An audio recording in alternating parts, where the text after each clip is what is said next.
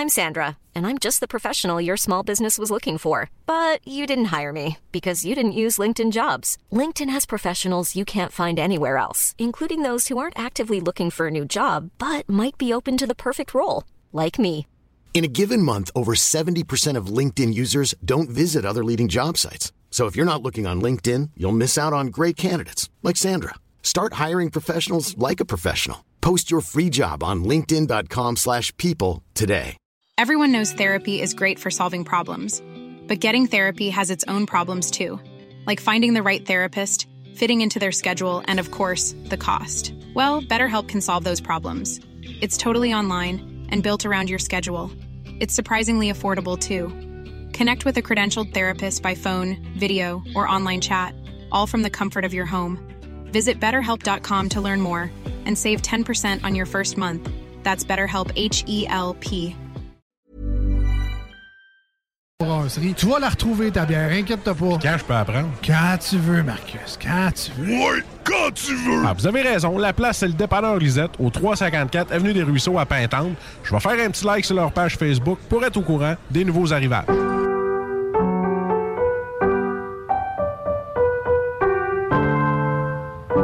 Cette pièce de piano peut vous sembler bien banale. À moins que l'on vous dise que c'est Jeanne, encore prof à 81 ans, qui l'a apprise à la petite Chloé lors de ses cours cette semaine.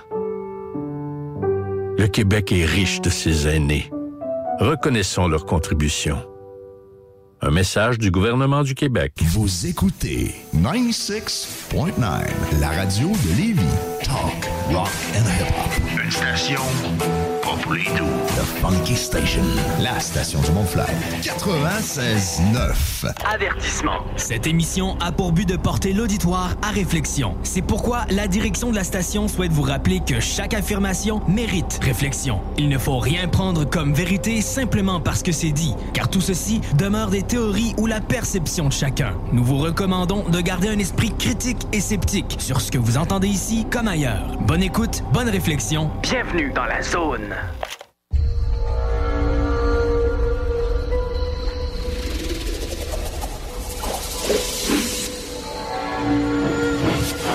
La zone insolite vous ouvre ses portes.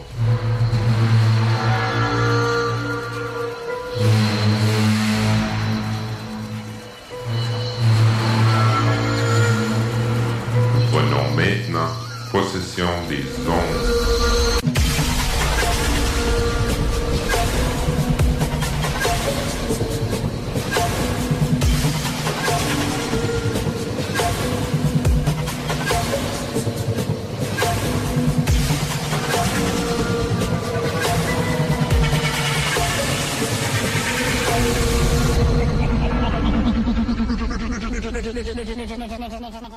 Bon samedi tout le monde, auditrices et auditeurs fervents de la zone insolite. Ici Jenny, co-animatrice de l'émission Enquête de terrain. Je suis en compagnie de Gilles. Comment vas-tu? Bonjour les auditrices et auditeurs, bonjour Jenny. Oui, je vais bien et toi? Ça va, merci. C'était très chargé récemment, mais je gère. Et toi, tu gardes la forme? Bah, ce fut très chargé aussi, comme tu le sais. La fatigue est toujours présente, mais pour l'émission, je l'ai mise de côté. Donc oui, je suis en forme. J'aimerais, si tu le me permets, que l'on ait une grosse pensée pour Henriette, qui est partie dans les étoiles depuis fin janvier. Oui, nous lui accordons cette pensée parce qu'on l'aime beaucoup et elle nous manque. Ah oui, énormément. J'en profite pour rappeler à nos auditeurs et collègues de la zone insolite qu'on ne peut pas être forcément du même avis dans nos différents sujets, mais que les valeurs telles que le respect, la politesse et la tolérance sont très importantes dans la continuité de nos émissions.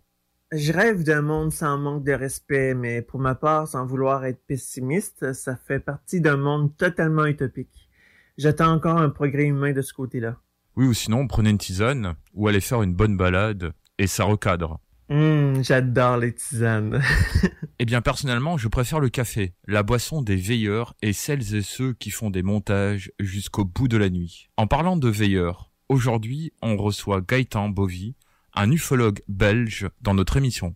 C'est un ufologue que tu as l'air de bien connaître. Oui, tout à fait, depuis de nombreuses années. C'était un collègue de la centrale ufologique. Je l'avais interviewé en 2009 sur ODH TV. Comme tu le vois, ça date. Je me suis rendu deux fois chez lui, en Wallonie, pour des enquêtes et des veillées. Il y a quelques années, il avait mis en pause l'ufologie, et là, il revient. Super, on commence l'émission. Nous sommes à présent en conversation avec notre invité. Bonjour Gaëtan, comment vas-tu? Bonjour, bah ça va très bien, merci.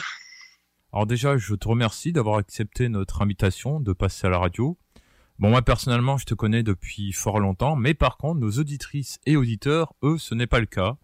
Donc nous allons passer à la première question. Depuis quand t'intéresses-tu à l'ufologie et pourquoi? Alors ça doit faire à peu près maintenant une quinzaine d'années. Euh, donc j'ai commencé à l'adolescence, j'avais 14-15 ans. Et il y a eu deux facteurs qui m'ont amené dans l'ufologie. Premièrement, c'est une observation familiale qui a lieu en fin de vague belge.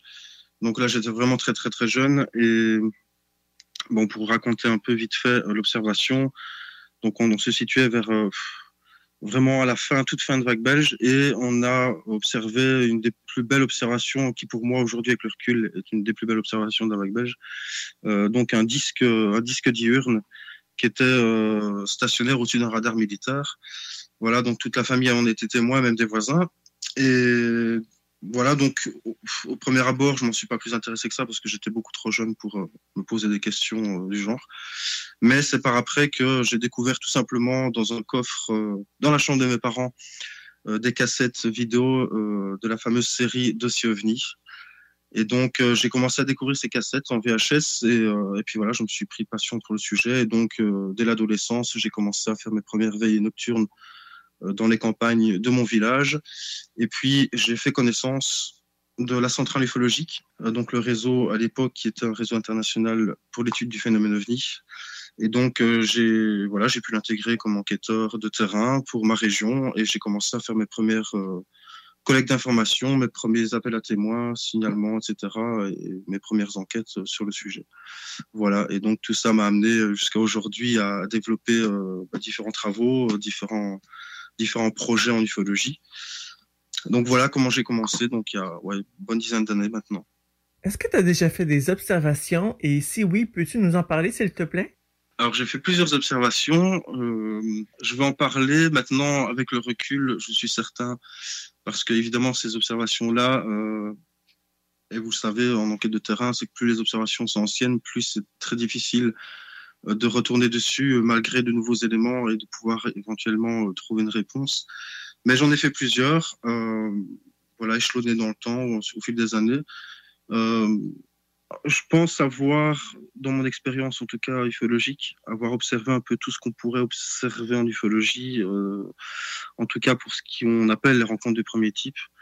Donc ici, ce qu'il faut savoir, c'est que dans la vallée où je me trouve, la vallée utoise, euh, c'est un site assez un secteur assez particulier où on a observé euh, bah, depuis la vague belge notamment, donc il y a plus de 20 ans, euh, différentes sphères lumineuses. Donc c'est quelque chose qui revient de manière récurrente ici dans la vallée. Donc ça, j'ai été témoin plusieurs fois de ces boules lumineuses qui évoluaient de différentes manières. Bon, des fois, voilà, c'était de, simples lumières à l'horizon stationnaire, d'autres qui qui avaient des mouvements assez particuliers. Euh, donc des indices d'étrangeté euh, assez élevés. Et alors, euh, j'ai pu observer ben, voilà, plusieurs, plusieurs observations de, de, de, disques, que ce soit diurnes ou nocturnes, mais également de, je dirais, d'appareils un peu plus étranges, matériels, comme, comme les fameux triangles noirs. Voilà, donc j'ai un peu tout un catalogue d'observations euh, que j'ai pu faire. Maintenant, voilà, ce sont des observations qui, qui ont été enquêtées pour certaines, pas toutes. Et, et donc voilà, donc tout ça m'a amené en fait à faire un projet, j'en parle justement, un projet qui s'appelait Soaln à l'époque, euh, qui avait pour but d'étudier les phénomènes lumineux dans cette vallée, un peu comme Esdalen, mais en, je dirais, c'était plus euh, plus un prémisse. Et, euh, et, voilà, donc ces observations-là, aujourd'hui, je prends beaucoup de réserves dessus parce qu'il y en a une majorité malheureusement que j'ai pu par après avec mon expérience d'enquêteur expliquer. Voilà, maintenant il reste quelques cas isolés comme ça qui ont été observés euh, par moi, mais aussi par à l'occasion de veillées nocturnes également qu'on organisait avec les membres de mon équipe. Et voilà, donc qui sont toujours toujours en cours d'étude. Mais voilà, donc ce sont vraiment principalement que des, des lumières nocturnes qui ont été observées. Voilà. Merci de ta réponse, mais est-ce que tu pourrais partager aux auditeurs l'observation de la pile électrique? Alors la pile électrique, oui. Donc ça, c'est une des, des observations lumières nocturnes qui a été le plus étrange, en tout cas dans cette vallée, euh, et qui a encore été observée récemment plusieurs fois. Hein. Je crois que depuis... Euh, alors, il faudrait que je revienne sur les dates, mais je, depuis octobre dernier, elle a été réobservée trois fois. Et, cette lumière, en fait, c'est une, on l'appelle la pile électrique parce que c'est une, en fait, c'est une sphère lumineuse qui, euh, qui a plusieurs aspects. En fait, déjà les multicolores par, par rapport à ses mouvements, etc. Enfin, c'est assez particulier. En fait, cette observation-là, elle a commencé un jour qu'on était dans, dans, la cuisine, on habitait au, dans un appartement au sixième étage, et avec une vue euh, sur, euh, sur une partie de la vallée, notamment la centrale nucléaire de Tiange, qui est qui était dans l'axe. Et alors, on avait une vue depuis la cuisine aussi sur les, les collines avoisinantes. Donc voilà, c'était un champ d'observation idéal. Et euh, un jour soir, bon, je vais essayer de faire bref, mais un jour soir, il y a donc mon épouse qui m'a appelé, que j'étais dans mon bureau, et elle me dit, écoute, il y a, il y a une lumière bizarre au-dessus euh, au-dessus de la vallée, vers l'horizon, euh, vers la colline boisée. Donc on a on a regardé, et puis ça a duré une bonne dizaine de minutes. Au départ, je pensais que c'était euh, tout simplement un avion en approche, voilà, parce que ça avait vraiment l'aspect d'un phare jaune euh, d'avion en phase d'atterrissage. Et puis, parce qu'il faut savoir aussi qu'à l'aéroport, pas très loin, une quinzaine de kilomètres, donc voilà, c'est très compliqué de, de, faire la part des choses parfois. Mais bon, et donc on a remarqué vite, assez vite que cette, cette boule lumineuse était stationnaire en tout cas, euh, aucun mouvement, ça n'évoluait pas. J'ai regardé tout de suite sur le radar virtuel pour voir s'il y avait un avion dans ce secteur-là. Il n'y avait rien, en tout cas, euh, a priori. Et puis, euh, cette, cette sphère a commencé à, à, bouger vers un point de repère que j'avais, que je connaissais bien, qui était une, une, antenne, une antenne téléphonique. Donc, le souci, c'est que cette, cette sphère, quand elle a commencé à bouger vers cette antenne, a commencé à euh, devenir multicolore, un peu, moi j'appelle Sirius, voilà, un peu comme l'étoile Sirius, c'est à peu près la même chose. Donc euh, vraiment clignotant dans tous les sens, bleu, vert, rouge, tout ce qu'on veut. Sauf que ben, là, à ce moment-là, j'ai pensé vraiment à un avion parce que je me dis, bah, tiens, on a la lumière jaune qui arrive, et puis euh, c'est comme si l'avion avait tourné, et puis à ce moment-là, on voit vraiment les autres feux de position, etc. Donc voilà. Sauf que tout en, en allant vers cette antenne, cette sphère s'est stoppée a de nouveau fait du stationnaire pendant 2-3 minutes, euh, tout en redevenant jaune. Et puis, elle a repris son train-train jusqu'à l'antenne et elle a fait ça au moins 4-5 fois. Arrivée à cette antenne, donc à la plante de cette antenne, elle a commencé vraiment à descendre. Mais ce qu'il faut savoir, c'est que derrière cette colline, il y a un autre, une autre petite vallée, une petite, euh, euh, ce que j'appelle une fossette, où là, ben justement, si cette sphère semblait descendre, en tout cas atterrir, elle n'atterrissait pas. En fait, c'est simplement que le relief faisait penser qu'il atterrissait, mais pas du tout. Donc, en fait, il a commencé certainement à évoluer, euh, à continuer à évoluer derrière cette colline. Voilà. Et donc, euh, les jours qui ont suivi, ben, vu qu'on organisait pas mal de, de veillées nocturnes à, cette époque-là, dans ce secteur-là, on a continué à, à se concentrer euh, bah, sur cette colline et on l'a revu donc plusieurs fois, trois, trois quatre fois euh, à la suite. Euh, sauf que entre temps, jusqu'à aujourd'hui, ben voilà, on n'a plus fait de veillée dans ce secteur-là. Donc euh, c'est tout, récemment qu'une personne, un ami proche qui habite pas, pas loin d'ici, qui m'a, qui m'en a fait part parce que j'en ai parlé avec lui et il m'a dit effectivement, moi je l'ai déjà vu aussi. sauf que dans les signalements qu'on a reçus, euh, d'autres témoins ont également vu cette, euh, ce qu'on a, qu'on a appelé au, à fur et à mesure cette, euh, cette pile électrique, l'ont vu, mais de l'autre côté, sur l'autre versant de la vallée. Donc on a vraiment cette sphère qui, dans un secteur de 20 km comme ça, au-dessus des collines boisées de la vallée, ben, fait, fait des allées et vient comme ça, sans arrêt. Voilà, on a vraiment tout, tout pensé. Hein. On, a, on enquêté, on a essayé de voir si c'était pas éventuellement un petit avion type Cessna, euh, voilà, un petit avion euh, de tourisme en approche, etc. Voilà, qui, faisait des, euh, vols assez réguliers dans, le secteur, mais voilà, il n'est pas question de ça, en tout cas pour, pour l'instant. Euh, voilà, on a vraiment éliminé toutes les possibilités et on, pour l'instant, on n'a pas, toujours pas trouvé de d'explication à ça. Voilà. Euh, Donc on, continue à on continue à s'y intéresser et, voilà, on, va continuer à organiser des veillées dans ce secteur-là pour pour essayer de bah, d'avoir plus de, de, mesures, plus d'images. voilà tout ce que je peux dire pour l'instant. Alors on va revenir sur ton parcours en ufologie. Quand tu as débuté l'ufologie de terrain, qu'est-ce que tu comptais apporter à cette passion? Alors, dans un, dans, ben, le premier objectif était personnel, donc déjà de, de comprendre ce que moi j'observais moi-même. Euh, et puis, j'en suis arrivé à, prendre conscience ben, que voilà, c'était, ça devenait un problème au final. Euh, donc, au tout début, je pourrais en dire plus sur la situation actuelle, ma pensée actuelle, mais en tout cas, au tout début, c'était vraiment oui, un objectif personnel. Voilà, je voulais, et d'une part, ben, comprendre par moi-même, essayer de trouver des explications, et Deuxièmement, ben, de m'y intéresser, mais aussi de manière un peu plus, euh, je dirais, sociale, vraiment participer à ce domaine. Donc c'est pour ça que j'ai pas hésité dès les premiers mois euh, de mon intérêt pour le sujet et de mes premières enquêtes à, à contacter le maximum d'associations et d'ufologues que, que j'ai pu euh, contacter à l'époque. Voilà, donc j'ai vraiment essayé de, de, tisser une toile dans le domaine pour, pour recueillir le maximum d'informations et, et comprendre un peu bah, tout, tout, ce fonctionnement-là.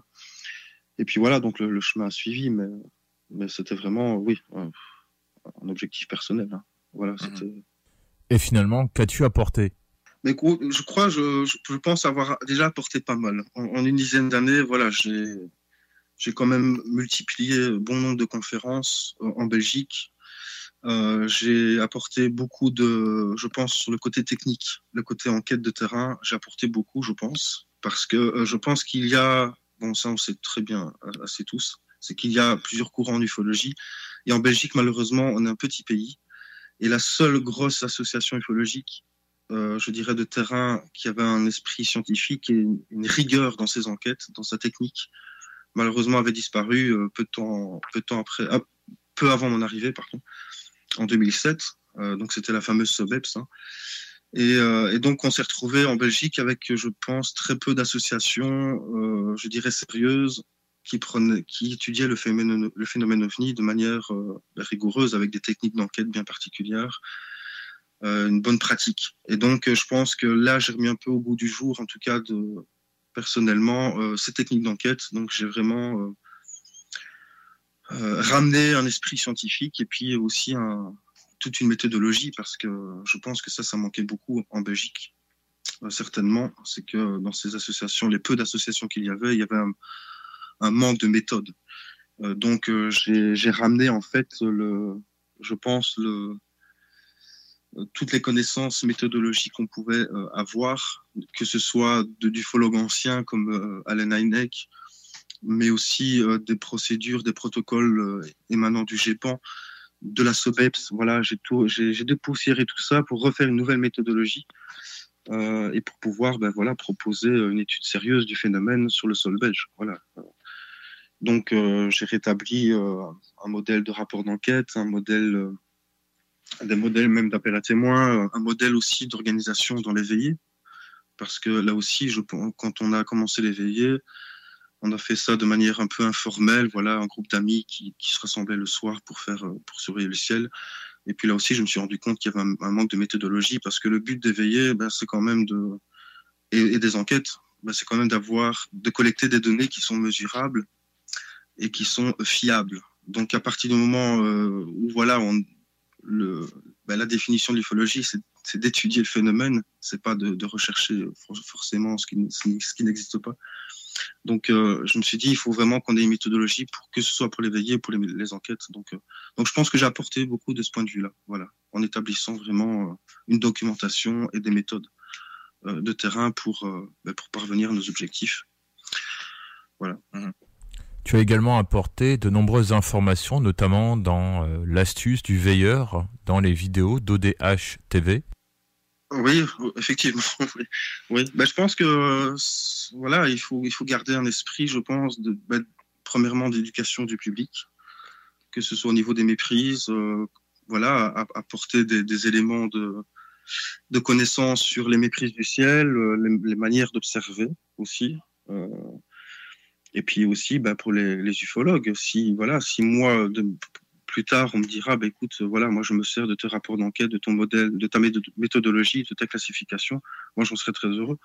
Donc voilà, je pense que je pense qu'il faut, garder cet esprit-là, hein, qu'il faut non seulement éduquer le, public à l'observation, euh, mais aussi éduquer les ufologues eux-mêmes à utiliser des méthodes, des méthodes fiables, euh, pour pas passer à côté de, bah, l'objectif initial de l'ufologie, hein, c'est d'essayer de, comprendre.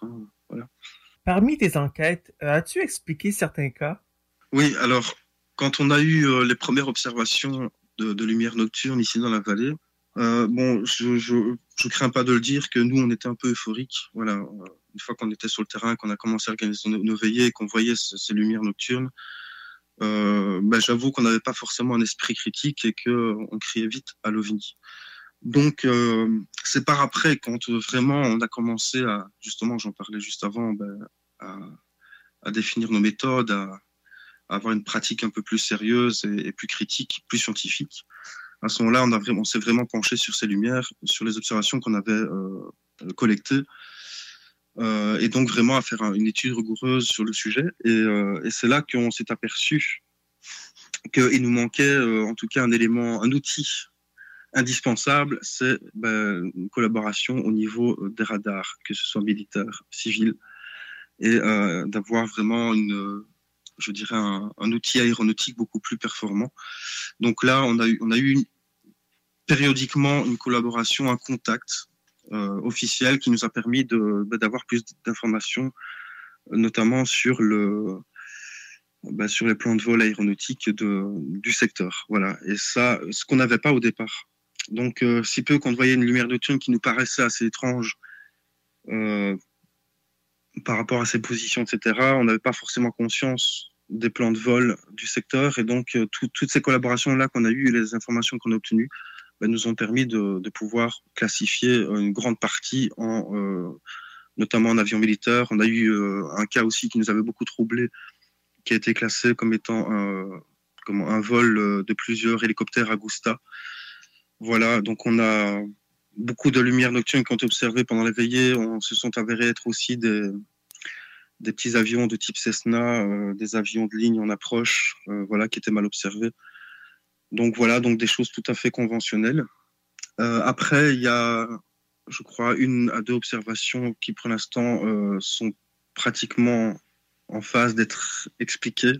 Mais là, on se dirige plutôt vers un, vol expérimental militaire. Donc voilà, ça c'est une enquête que je, dont je parlerai pas trop pour l'instant, mais mais voilà donc Maintenant, sur, euh, sur le.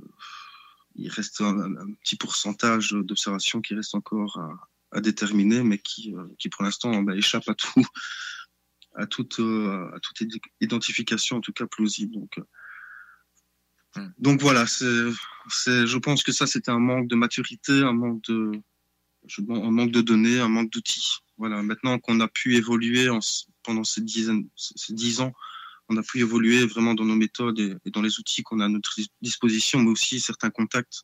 Bon, évidemment, je ne vais pas les citer, mais qui nous permettent vraiment d'approfondir un peu plus les choses en aéronautique. Euh, ben, du coup, euh, ça nous a permis d'expliquer pas mal de choses. Donc, euh, donc je pense que c'est important. Et, ce que j'aimerais bien insister aussi, c'est que moi, et ça, je pense que Gilles est au courant, c'est que si maintenant l'une des plus merveilleuses observations que j'aurais pu faire il y a quelques années, je pourrais l'expliquer, bah, tant mieux. Voilà, moi je suis tout autant content d'expliquer ce que j'ai vu plutôt que de rester dans le mystère. Voilà, donc euh, après c'est comme je dis, il y a un petit pourcentage qui reste encore euh, à identifier, en tout cas si on y arrive, et, nous verrons. Et selon toi, faut-il mettre en avant les méprises en ufologie? Ah ben, ah ben oui, justement, à 100%. À 100%. Euh, D'ailleurs, c'est... Euh, je, je, je vais me permettre, je vais en profiter de faire une critique. Moi, je trouve que dans, dans beaucoup d'associations ufologiques, même d'enquêteurs, voilà, qui, qui font vraiment des enquêtes de terrain et euh, des veillées nocturnes ou diurnes, je trouve qu'on a tendance à trop rester euh, dans le passé. Parce que quand on regarde certaines, euh, certaines, certaines enquêtes, ben, on se fiche toujours aux mêmes technologies. Et ben tiens, ça c'est pas possible, ça aurait pas pu être tel avion ou tel drone ou, ou telle, telle, telle, technologie parce qu'on n'a pas ces connaissances-là aujourd'hui en aéronautique, euh, en aérospatial, en tout ce qu'on veut. Et en fait, on se fiche toujours, on se fiche toujours à, aux technologies qu'il y avait il y a 20 ans. Et moi, j'aime bien dire, et j'en parle en connaissance de cause, c'est que, par exemple, pour ce qui est du domaine militaire, on a, on a toujours 10 ou 20 ans d'avance. Donc, on, peut, on peut très bien remarquer qu'il y a des enquêtes aujourd'hui, et j'en ai fait la propre expérience récemment, quand je reviens sur des enquêtes, sur des observations que, que j'ai étudiées auparavant, aujourd'hui, je peux les expliquer avec des technologies qui sont, qui sont connues aujourd'hui, mais qui n'étaient pas connues à l'époque.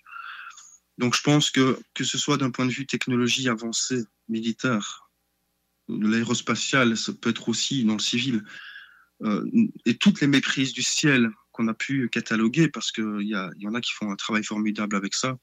Il y a, un site euh, très bien, tu connais très bien, la méprise du ciel, mhm. euh, qui, est, formidable. Et il y a d'autres catalogues qui sont faits par des associations et qui, euh, voilà, certains qui passent leur temps à, je dirais, à développer cette, base de données au niveau des méprises parce qu'il y en a énormément et on en apprend tous les jours. Et je pense que voilà, il faut il faut pas rester figé dans le passé en se disant ben oui, mais on a on a telle capacité aéronautique, euh, voilà ce qu'on peut observer, ce qu'on peut pas observer. Je pense qu'à un moment donné, il faut évoluer avec son temps. Euh, aujourd'hui, euh, on ne peut plus faire les mêmes méprises qu'il y a 20 ans. Il y a des méprises aujourd'hui qui sont nouvelles. Il y a des choses qu'on ne comprend pas, mais qui ne sont pas forcément d'ailleurs, mais qui sont, euh, voilà, il y a, en fait, il y a, des milliers et des milliers de possibilités qu'on peut encore découvrir dans les méprises. Et, moi, je pense que un des premiers rôles essentiels aujourd'hui, c'est de ne pas forcément, enfin, en tout cas, c'est mon point de vue, c'est pas forcément plonger tout de suite, toujours comme on l'a toujours fait, dans des théories diverses, euh, complotistes, etc. Je pense qu'à un moment donné, il faut faire confiance aussi à notre technologie, à se dire, ben voilà, il y a, telle ou telle possibilité. Et je pense que l'un des plus gros travaux après l'enquête de terrain aujourd'hui, c'est vraiment l'éducation. Il faut vraiment éduquer les gens à, apprendre à observer le ciel et à connaître les méprises éventuelles. Il y en a tellement. Et d'ailleurs, je donnerai aussi un conseil à, ceux qui font des veillées nocturnes ou même diurnes, c'est de, ben de, de, toujours aller de plus en plus sur le terrain pour, euh, pour découvrir des méprises, euh, des nouvelles méprises, parce que moi, moi-même, quand je fais des veillées, j'en découvre toujours. Euh, voilà, c'est. Et je pense qu'il faut aussi s'intéresser à tout ce qui est aéronautique, parce que même un avion de ligne, qui est typiquement connu, voilà, que tout le monde connaît, même, même ça, on peut encore faire des méprises avec. tout à l'heure, c'est pareil, hein, j'ai J'étais dans les campagnes, on avait un, ciel magnifique, de très beaux rayons de soleil. Et, euh, et en regardant au zénith, ben, j'ai vu quelque chose de blanc euh, assez scintillant passer. Euh, et si j'avais pas mon radar virtuel sur moi, sur mon téléphone, j'aurais cru que c'était autre chose qu'un avion de ligne, alors que c'est un avion de ligne, tout simplement. Donc, enfin voilà, il faut observer le ciel. Et moi, je pense que c'est ce que je me propose de faire aussi maintenant dans mon nouveau projet, c'est vraiment d'axer sur l'éducation du public par l'information, par l'information des méprises. Euh, voilà, c'est capital parce que, parce que ça pourrait éliminer en tout cas bon nombre de signalements. Merci Gaëtan. Là-dessus, nous devons aller à la pause. Attendez-nous, on revient dans un instant. CJMD 96.9. Téléchargez l'application Google Play et Apple Store. Les Taizones de Lévis, Saint-Nicolas et Saint-Romuald vous offrent 15% de rabais sur la commande en ligne avec le code TAI15 jusqu'au 31 janvier. N'attends plus et commande ton Général Tao préféré sur taizone.ca.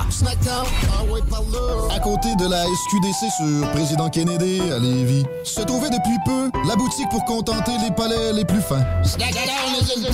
Des grignotines exotiques de toutes sortes y ont été étalées comme dans un fantasme gourmet. Des boissons et élixirs introuvables vous y attendent patiemment, bien rangés au froid. C'est dedans la maison! Vos tripes bouffe ne seront plus jamais les mêmes sur Snapchat, TikTok, Instagram. Ils vécurent heureux et la bed and pleine. ah ouais, par Vapking est la meilleure boutique pour les articles de vapoteurs au Québec. Diversité, qualité et bien sûr les plus bas prix. Vapking Saint-Romuald, Lévis, Lauson, Saint-Nicolas et Sainte-Marie. Vapking, je l'étudie, Vapking! Vapking, je l'étudie, Vapking! Vapking! Le joyau du Vieux-Port de Québec, l'Hôtel 71. C'est l'option originale pour une Saint-Valentin soulignée de la meilleure façon qui soit. Un séjour dans cet hôtel, boutique, primé et conçu d'emblée pour raviver n'importe quelle flamme. Laissez-vous dorloter par l'ambiance enivrante de notre hôtel, par la cuisine italienne du restaurant Mato et émerveillez-vous du Vieux-Québec. L'Hôtel 71, voyagez en première classe chez vous.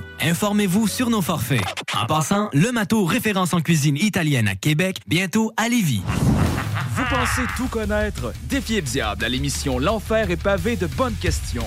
Jouez en direct partout au Québec à l'adresse 969fm.ca baroblique quiz. Répondez aux questions de connaissance générale et gagnez de l'argent. Tous les dimanches 17h dès le 13 février sur les ondes de CGMD 96.9. Garage les pièces CRS. Sur la rue Maurice-Bois à Québec. La fiabilité même, sans payer pour un grand brand pour rien. Garage les pièces CRS. Depuis 1991, on fait toutes les marques. On met votre véhicule en marche au meilleur prix. Pas de cassage de tête. La mécanique au meilleur rapport qualité-prix. C'est Garage les pièces CRS.com.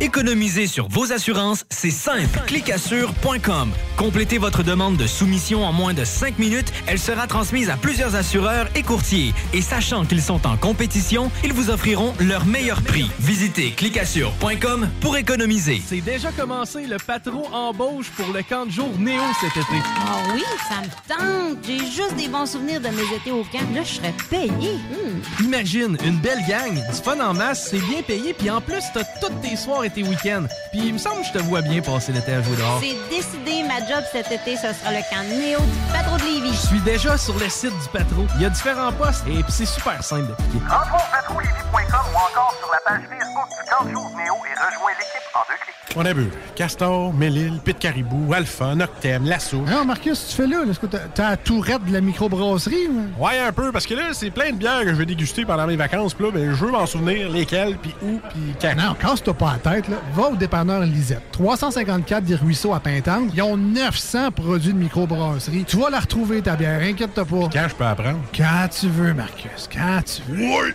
Quand tu veux! Ah, vous avez raison. La place, c'est le dépanneur Lisette, au 354 Avenue des Ruisseaux à Pintante.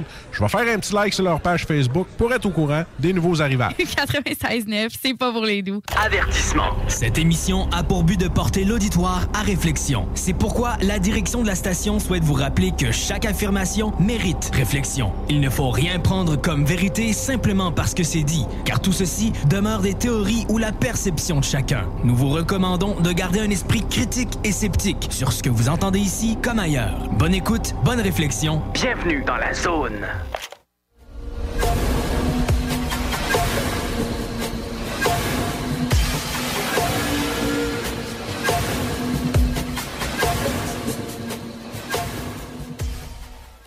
Merci d'être resté avec nous pendant la pause.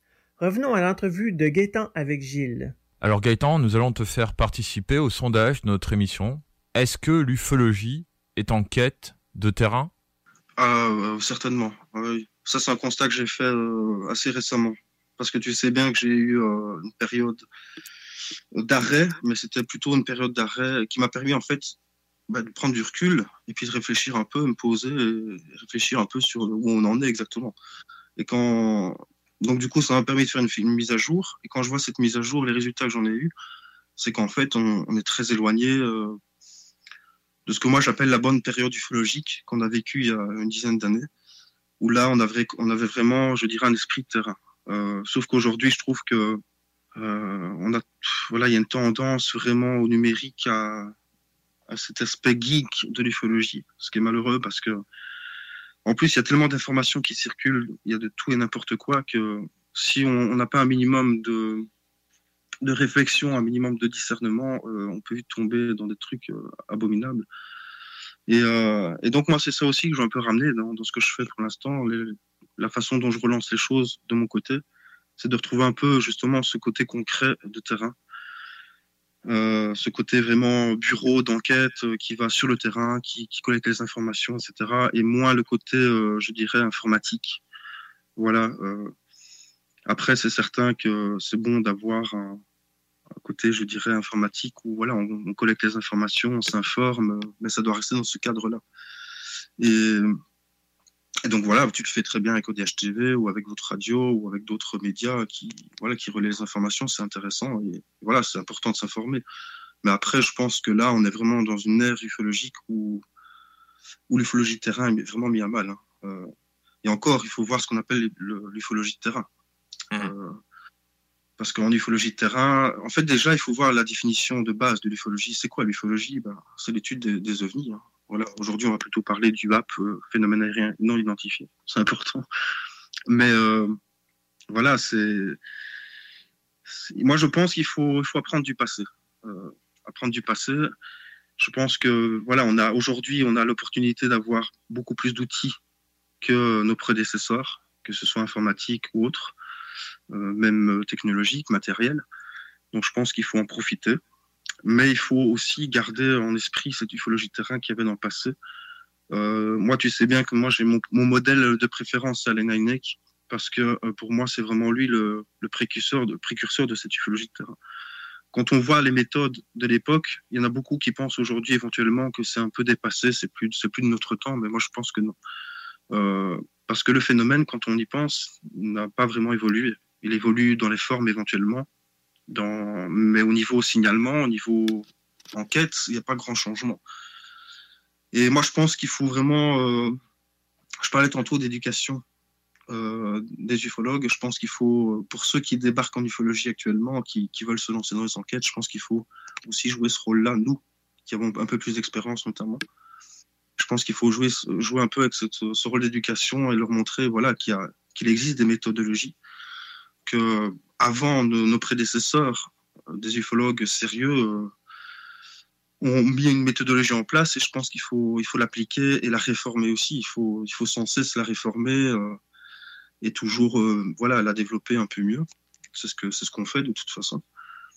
Et, voilà, donc je pense que je pense que ouais, l'ufologie est en quête de terrain. Je pense qu'il faut, il faut vraiment retourner dans cette optique de d'investigation de terrain. Et quand je parle d'investigation de terrain, ben voilà, je le dis, il y a une méthodologie derrière. C'est pas, euh, c'est pas se lancer tête baissée à la X Files euh, ou à l'Alien Theory, euh, vraiment sur le terrain chercher tout n'importe quoi. Il faut, il faut centrer en fait. Il faut ramener et de un l'ufologie sur le terrain.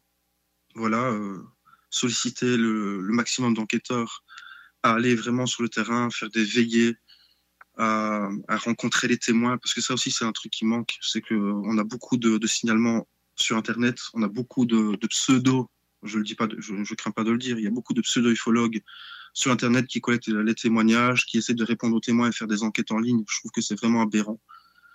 Euh, moi, je pense qu'il faut vraiment retourner dans, cet aspect de rencontrer les témoins sur place, faire des rapports d'observation euh, bien fiables, collecter des données fiables et faire des enquêtes fiables avec une méthodologie derrière. Et, euh, voilà, et, former les enquêteurs. Moi, je pense que autrefois, euh, on avait mis en place des formations d'enquêteurs et je pense que ça n'a pas été assez loin. Je pense qu'on devrait un peu rétablir ce- cet objectif-là aussi de, ben, pourquoi pas, de, créer euh, des, des- centres de formation enquêteurs. C'est tout à fait faisable. Euh, voilà, je pense que Je ne sais pas si tu te souviens, mais au cours de discussions dans les années 2010, on avait parlé, il fut un temps, de la possible création à venir d'un jeu vidéo pédagogique pour former les futures générations d'enquêteurs. Bah oui, c'est ça. Bah oui, c'est ça. C'est que c'est ce que je disais, c'est qu'on a on a des outils aujourd'hui numériques qui font que on peut très bien former de manière pratique et théorique. Euh, je vais prendre un, exemple assez bête, mais quand tu regardes l'auto-école, c'est pareil. hein. ils ont ils ont bien des, systèmes de formation euh, en ligne qui sont très fiables. Pourquoi pas faire la même chose en ufologie? Pourquoi pas faire une espèce de, plateforme numérique euh, avec différentes étapes, des examens, etc., qui permettraient de- d'avoir un cursus euh, ufologique bien complet? C'est faisable. euh, voilà. Maintenant, il faut, il faut que ça reste assez ouvert et assez libre, hein, parce que quand je vois, bon, je ne veux pas critiquer personne, je suis pas là pour ça, mais quand je vois une certaine association ufologique qui se présente toujours à l'heure actuelle comme étant une des plus grandes organisations et une des plus anciennes organisations ufologiques mondiales, quand je vois leurs critères pour devenir enquêteur et leur formation, je- j'estime que ben voilà, il y a, il y a du travail encore à faire. C'est voilà, je pense qu'il faut il faut réformer l'ufologie en fait, hein. mais tout en retournant. Et puis ça ça coûte cher. Et ça coûte cher, tout à fait. Donc, on n'a pas toujours forcément les moyens non plus, c'est vrai. Mhm. Mais je pense que voilà, on a on a, on a eu euh, de la matière, on nous a donné de la matière auparavant, Euh, et je pense que voilà, il faut s'en servir. hein. Et le problème, c'est que c'est comme j'ai dit, maintenant on a une ufologie euh, plutôt informatique, mais qui, qui met en péril justement cette ufologie de terrain, quoi. Voilà. Et donc du coup, le pire dans tout cela, c'est que ceux qui font encore vraiment de l'ufologie de terrain à l'ancienne, ben, passent un peu pour marginal. C'est ça qui est malheureux. Alors que voilà, nous on fait tout simplement, on essaie de développer une méthodologie, de, de la rendre la plus fiable possible et, et la plus efficace possible. Voilà, je pense que voilà, je vais terminer avec ça, c'est qu'il faut, il faut vraiment retourner à cette ufologie ancienne, mais tout en utilisant euh, et en profitant des outils modernes. Quant à l'avenir de l'ufologie de terrain, es-tu optimiste, pessimiste ou neutre Et pourquoi? Ben, je suis optimiste. Euh, je, suis optimiste en tout cas de mon point de vue. Je- J'y reviendrai après parce que je sais qu'il y aura une question dans ce sens. Mais euh, je suis optimiste à partir du moment où si euh, je dirais l'esprit de terrain, la méthodologie que, que moi je vais proposer, qui est déjà proposée ailleurs, mais de manière plus, un peu plus sombre. Mais j'y reviendrai, c'est un peu compliqué à expliquer dans cette question-là. Mais euh, moi je suis optimiste. Mais en tout cas, je suis pas, je suis vraiment pessimiste par rapport à l'ufologie. Euh, je dirais l'ufologie moderne qui est qu'on voit actuellement sur euh, sur les réseaux sociaux, sur Internet en général. Par contre, ça, je suis très pessimiste parce que pour moi, ça mènera à rien. Que ce soit euh, en, matière, de fiabilité et, aussi, je dirais, en matière de, recherche et de résultats de recherche. Je pense que ça mènera à rien parce que là, on, tombe vraiment dans une espèce de. Je pense qu'ils s'enfoncent eux-mêmes. Je pense qu'il y a, voilà, il- plutôt que d'avancer, ils reculent. Voilà. Mais par contre, dans la nouvelle méthodologie, la nouvelle optique que moi j'ai de l'ufologie et que je me propose de faire actuellement et que je développe, je pense que là, je suis optimiste parce que ça, ça donnera du résultat. Ça donnera du résultat, mais le problème, c'est que voilà, on est, on est confronté à deux types, euh, à deux types de points de vue en ufologie, à une sorte, euh, d'un côté, une sorte de rationalité scientifique et, euh, un côté plutôt, je dirais, de croyance. Et je pense que c'est ce côté croyant et en même temps geek de l'ufologie qui, qui pour moi va être mis à mal il est mis en péril de toute façon. Mais il est mis en péril par ses propres acteurs. En plus, c'est ça le, pire. C'est qu'on essaie de, en tout cas, moi, j'essaie de, j'ai essayé pendant un moment de, leur faire comprendre, de, leur- montrer une, une voie à suivre euh, qui pour moi est celle du futur. Parce que voilà, malheureusement, c'est que euh, ben voilà, avec le recul, euh, les nouvelles recherches, les, les nouvelles informations pardon, qui sont à nos dispositions, je pense que la voie que moi je me propose de suivre euh, a de l'avenir. En tout cas pour ce qui est de l'ufologie de terrain. Euh, mais par contre, voilà, moi j'ai essayé de la proposer, mais généralement elle n'est pas reçue. Et c'est ça qui est malheureux. Et elle n'est pas reçue parce que, voilà, justement, il y a des a priori, il y a, y a, y a une sorte de d'esprit têtu derrière. Et ça, je, voilà, donc c'est pour ça que maintenant, moi, je, je la proposerai parce que, je, voilà, je suis dans cet esprit euh, optimiste, pardon, de, de cette vision-là. Voilà, mais que je pourrais développer plus tard et que, et que j'aurai l'occasion certainement de développer dans, dans le cadre de conférences, de, de présentations de projets, etc. Est-ce que tu peux nous parler de tes méthodes d'enquête? Oui, alors mes méthodes d'enquête. Euh, bon, bah déjà, il y a le schéma basique.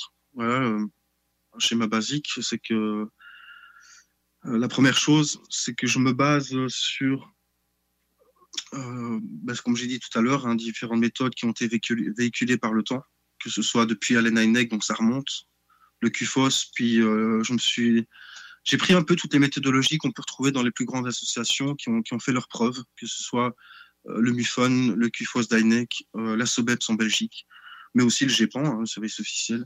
Voilà, j'ai pris un peu tout ça et, euh, et j'en ai fait une méthodologie parce que au final elles se ressemblent toutes, mais je pense qu'il fallait euh, poser les bases. Donc en fait, je pense qu'il y y a trois, trois degrés, c'est-à-dire que on a une partie, euh, je dirais vraiment, qui est collecte d'informations. Donc voilà, donc là on s'informe euh, sur l'actualité des phénomènes.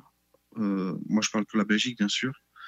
Euh, donc, on collecte les signalements, on rencontre les témoins. Maintenant, par rapport au type de signalement, là aussi, il y a des critères. C'est que il y a des niveaux de, fiabilité et aussi des niveaux de, de consistance dans les signalements.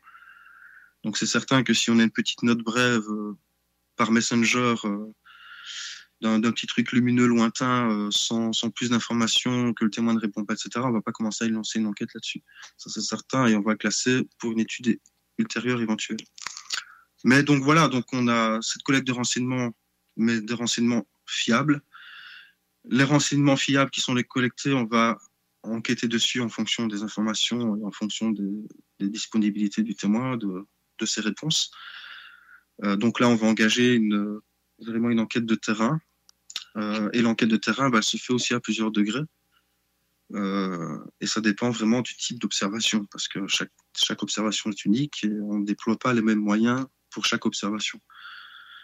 Donc, euh, et pour ce qui est vraiment de, bah, l'enquête proprement parler, on- là, on a vraiment une méthodologie. Donc, on, a, on, on se base sur le guide euh, pratique de l'enquêteur, euh, voilà, qui a été réédité plusieurs fois et que nous, on a retravaillé dessus aussi pour le développer. Euh, donc, là, on va prendre vraiment tout en considération en fonction de l'observation, que ce soit les conditions météorologiques, astronomiques. Euh, on va s'intéresser même à la géophysique. On va euh, aussi consulter toutes les, connaissances aéronautiques. Voilà. euh, donc, on peut faire appel dans le cas, dans certaines enquêtes, ben, au radar militaire ou civil. Euh, par chance, c'est qu'ici en Belgique, on a une collaboration. Je vais pas citer lequel parce que voilà, j'ai pas envie d'avoir d'ennui, mais on a une collaboration avec un service météo officiel euh, qui nous permet aussi d'avoir accès à différentes informations sur, par exemple, les, les lâchers de ballons de sonde, ce genre de choses, mais aussi différents euh, phénomènes météorologiques euh, assez particuliers. Euh, voilà, donc on, on dé- on déploie vraiment tous les moyens possibles pour déterminer la nature du phénomène. Par contre, on est confronté ben, parfois des, des signalements qui peuvent correspondre à ce que moi j'appelle des, des ANI, des ANI, donc des, aéronefs non identifiés. Donc là, on va plutôt dans, dans un point de vue militaire. Et donc là, là aussi, on a des procédures où là, on fait appel aussi à certains contacts que, nous avons pour euh, pouvoir déterminer euh, ben, la nature, si c'est un objet militaire conventionnel dans notre espace aérien, de notre propre force aérienne. Et le cas contraire, ben, à ce moment-là, ça, relève du secret militaire. Et donc là, euh, on, informe directement via un rapport d'enquête que nous établissons, avec, ben, qui comprend le rapport d'observation, les analyses faites sur le, terrain, les différentes informations, les mesures qu'on aura pu faire, et on le transmet directement au service compétent, voilà, qui prend le relais, quoi. Voilà, ça c'est encore un autre domaine. Donc on a vraiment toute une méthodologie en fait, hein, qui part et du signalement jusqu'à la conclusion de l'enquête, voilà. Et, alors pour ce qui est de la conclusion de l'enquête, ben là on se base uniquement sur euh, sur les classifications officielles, hein, qui sont celles d'INEC, euh, du GEPAN, euh, voilà, celle de Jacques Vallée également. Voilà, on fait une classification en reprenant les différentes. Et, voilà, donc euh, pour ce qui est des cas inexpliqués après enquête approfondie, ben ça, on voilà, on n'en fait rien, on déclare pas, le, on déclare pas euh, et on crie pas sous tous les toits que c'est un ovni. Euh, on les classe tout simplement dans un ordre de classement bien bien bien défini euh, pour une, une étude éventuelle ultérieure. Voilà, si on a des, des nouveaux éléments plus tard qui reviennent ou d'autres témoins qui se manifestent et qui et qui ont une corrélation avec ce phénomène, ben voilà, on, on réouvre l'enquête à ce moment-là, mais et puis voilà, puis alors, dans le cadre de nos veillées nocturnes ou diurnes, on fait aussi toutes sortes de tests, euh, de tests directs sur le terrain euh, pour confronter le confronter l'observation qui est enquêtée. Donc voilà, donc en fait, les, enquêtes qui voilà qui, sont restées inexpliquées sont, sont en permanence confrontées euh, à de nouvelles informations reçues, à, à, à de nouvelles techniques. Enfin voilà, c'est toujours plus poussé quoi. Donc on a vraiment une méthodologie, euh, je dirais, assez, assez rigoureuse. Quoi. On ne, on ne va pas dans tous les sens. Voilà. Disons qu'à partir du, à la première heure, à partir du moment où voilà, on, on rencontre le témoin, on prend nos prises de données, nos prises d'informations, à partir du moment -là, de ce moment-là, on a vraiment une méthodologie qui est appliquée euh, pour tous les cas que nous recevons. Voilà. Est-ce que tu fais des entretiens cognitifs?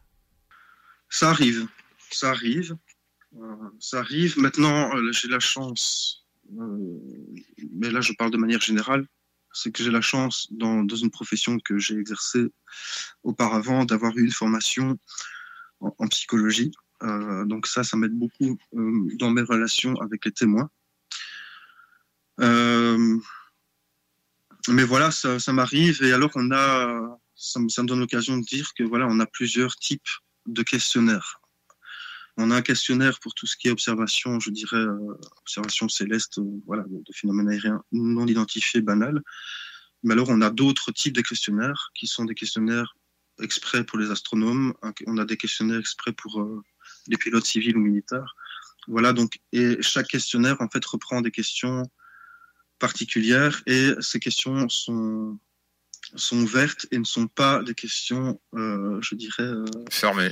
des questions fermées. Voilà, ce sont pas des questions qui vont nous qui vont directement euh, influencer le témoin. Donc voilà, ce sont des questions vraiment neutres. Donc ça, c'est déjà important à souligner. Et alors, on a aussi euh, dans, dans notre approche avec les témoins, je dirais une relation de confiance, mais qui est, qui est mise en place, et, une ré- et aussi une réflexion psychologique. Voilà, il faut, on, on prend tout en compte en fait. hein. C'est, moi, j'aime bien dire que les enquêtes, au final, euh, et quand on pose les questions aux témoins, quand on rencontre le témoin et que et qu'on commence à, lui poser les questions et à collecter les informations, je, dirais qu'on a vraiment cet esprit de détective. Voilà, je pense que on n'est pas là juste comme des passionnés euh, du sujet qui, qui vont prendre des informations, euh, recollecter le maximum et puis et, voilà. Mais non, on est vraiment. moi, je suis vraiment dans une, démarche de, je dirais quasiment de détective privé. Quoi. Je mets, j'engage autant le psychologique que le que tout le reste. Voilà.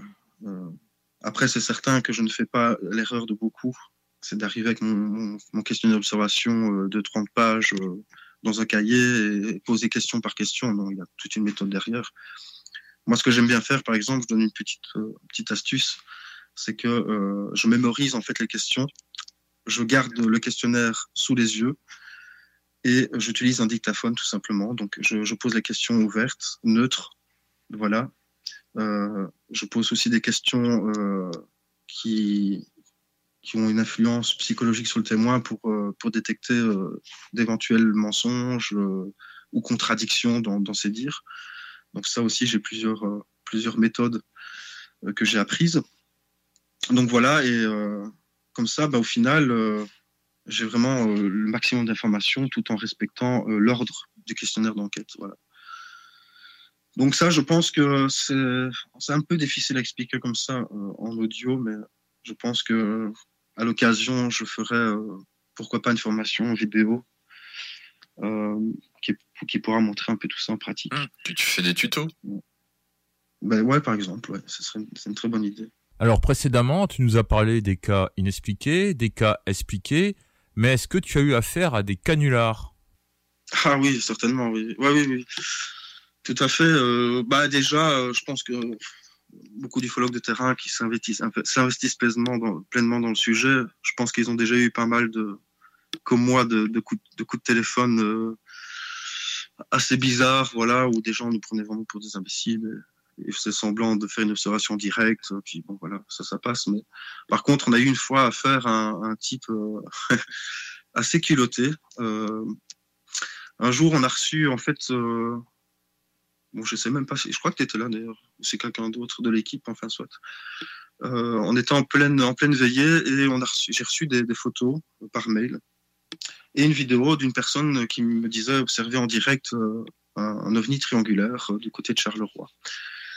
Et euh, bon, à première vue, c'est vrai qu'en en voyant les photos à première vue et la vidéo, euh, c'était pas très, euh, on pouvait pas euh, définir quoi que ce soit. C'est vrai, on voyé ces trois points lumineux évoluer dans le ciel, etc.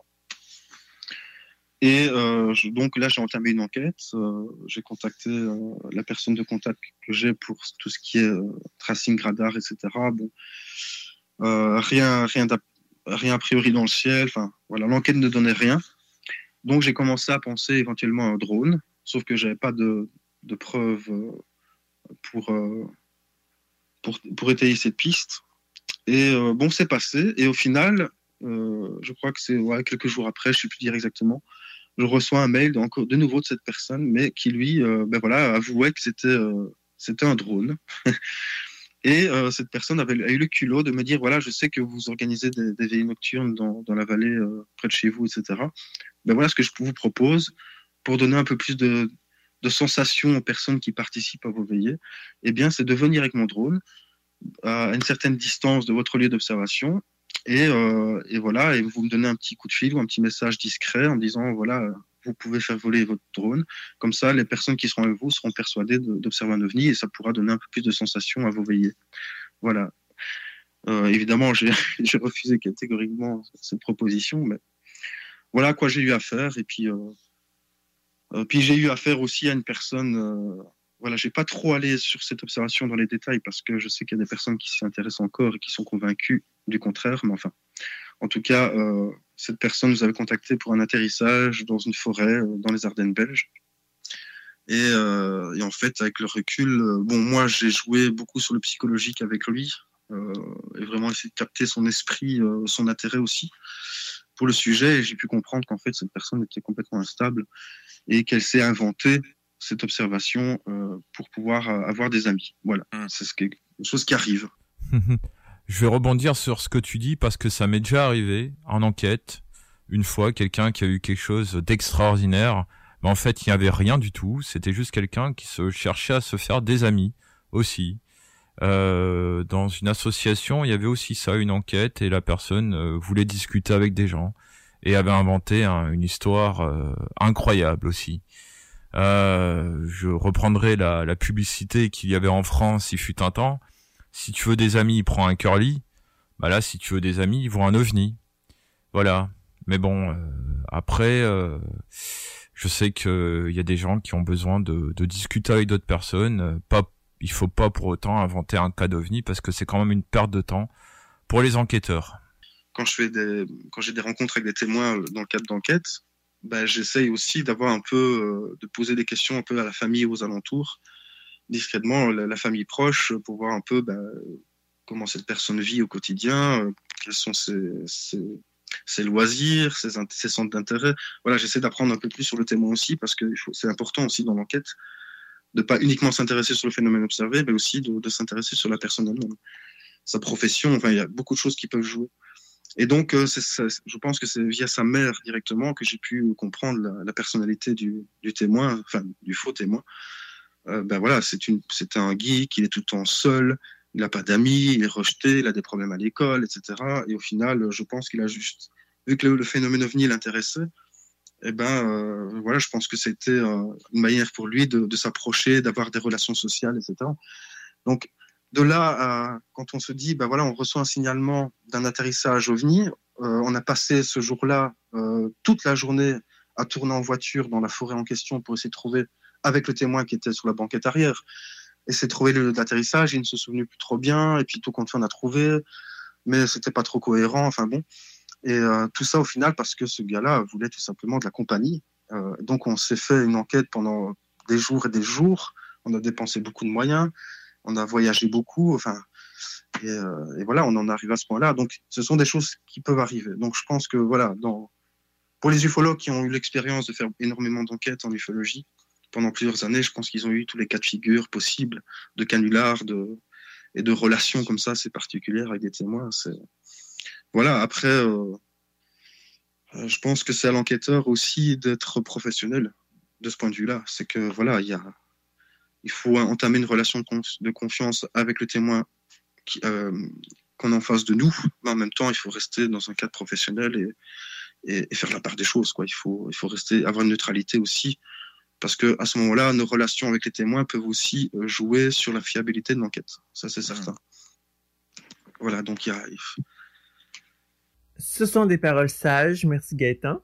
Euh, nous devons retourner à la pause. On vous revient dans quelques minutes. 96 à 9! aussi. Venez découvrir notre boutique Histoire de Bulle au 5209 Boulevard Guillaume Couture à Lévis. Produit de soins corporels de première qualité, entièrement produit à notre succursale de Saint-Georges. Que ce soit pour vous gâter ou pour un cadeau, Histoire de Bulle est l'endroit par excellence. Histoiredebulle.com Chaque jour, le journal de Lévis est présent sur le terrain pour vous afin de couvrir l'actualité lévisienne. Que ce soit pour les affaires municipales, les faits divers, la politique, le communautaire, l'éducation. la santé, l'économie, les arts ou les sports, découvrez ce qui se passe à Lévis sur nos différentes plateformes. Suivez l'actualité lévisienne dans notre édition papier, disponible chaque semaine dans le Publisac, sur notre site web au journaldelevis.com, sur notre page Facebook ou notre fil Twitter. Snackdown, ah ouais, par là. À côté de la SQDC sur Président Kennedy à Lévis, se trouvait depuis peu la boutique pour contenter les palais les plus fins.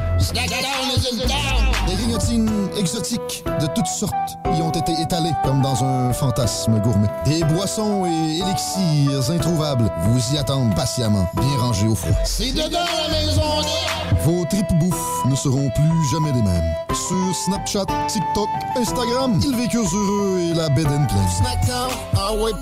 Le joyau du Vieux-Port de Québec, l'Hôtel 71. C'est l'option originale pour une Saint-Valentin soulignée de la meilleure façon qui soit. Un séjour dans cet hôtel, boutique, primé et conçu d'emblée pour raviver n'importe quelle flamme. Laissez-vous dorloter par l'ambiance enivrante de notre hôtel, par la cuisine italienne du restaurant Mato et émerveillez-vous du Vieux-Québec. L'Hôtel 71, voyagez en première classe chez vous. Informez-vous sur nos forfaits. En passant, le Mato référence en cuisine italienne à Québec, bientôt à Lévis. Les bijoux, les fleurs, les petits mots, t'as tout prévu pour une Saint-Valentin parfaite. Mais as-tu oublié que sans la touche poptée, c'est raté? Assure tes airlus avec un bouquet de popcorn rose fait localement ou en ajoutant son mélange sucré-salé préféré. Là, on s'enligne pour une soirée collée-collée. Aussi simple que Popté, la micro-poperie d'exception à Québec. Sur place au 1640 Première Avenue ou directement à ta porte avec Uber Eats ou DoorDash. Le meilleur coup pour la Saint-Valentin, c'est Popté. Les employés de la santé et du communautaire recevront automatiquement 15% sur leurs achats en magasin sous présentation d'une preuve. C'est déjà commencé, le patron embauche pour le camp de jour Néo cet été. Ah oui, ça me tente. J'ai juste des bons souvenirs de mes étés au camp. Là, je serais payé. Hmm. Imagine, une belle gang, du fun en masse, c'est bien payé, puis en plus, t'as toutes tes soirs et tes week-ends. Puis il me semble que je te vois bien passer l'été à jouer dehors. C'est décidé, ma job cet été, ce sera le camp Néo du patron de Lévis. Je suis déjà sur le site du patron. Il y a différents postes et puis c'est super simple d'appliquer. Rentre au ou encore sur la page Facebook du camp de jour Néo et rejoins l'équipe en deux clics. On a vu Castor, Mélile, Pit Caribou, Alpha, Noctem, Lasso. Non, Marcus, tu fais là, est-ce que t'as- la tourette de la microbrasserie? ou? Ouais, un peu, parce que là, c'est plein de bières que je vais déguster pendant mes vacances. Puis là, ben, je veux m'en souvenir lesquelles, puis où, puis quand. Non, casse-toi pas la tête, là. Va au dépanneur Lisette. 354 des Ruisseaux à Pintante. Ils ont 900 produits de microbrasserie. Tu vas la retrouver, ta bière, inquiète-toi pas. Quand je peux apprendre? Quand tu veux, Marcus, quand tu veux. Ouais, quand tu veux! Ah, vous avez raison, la place, c'est le dépanneur Lisette, au 354 Avenue des Ruisseaux à Pintante. Je vais faire un petit like sur leur page Facebook pour être au courant des nouveaux arrivages. îledebacchus.com. Nous avons l'idée parfaite pour une Saint-Valentin réussie. Il s'agit d'un coffret gourmand pour deux personnes du vignoble Île de Bacchus, qui comprend un mousseux, le brut, une boîte de charcuterie et fromage du Bangar à Québec et autres accompagnements. Le tout pour seulement 120 dollars. Et on offre même la livraison dans un périmètre de 40 km pour 10 dollars supplémentaires. Île de Bacchus, c'est de succulents produits locaux et de qualité. Vous pouvez commander directement via le site web du vignoble îledebacchus.com, par courriel à info à commercial ou bien via le Bangar jusqu'au 13 février. Pour une Saint-Valentin parfaite et une douce moitié satisfaite.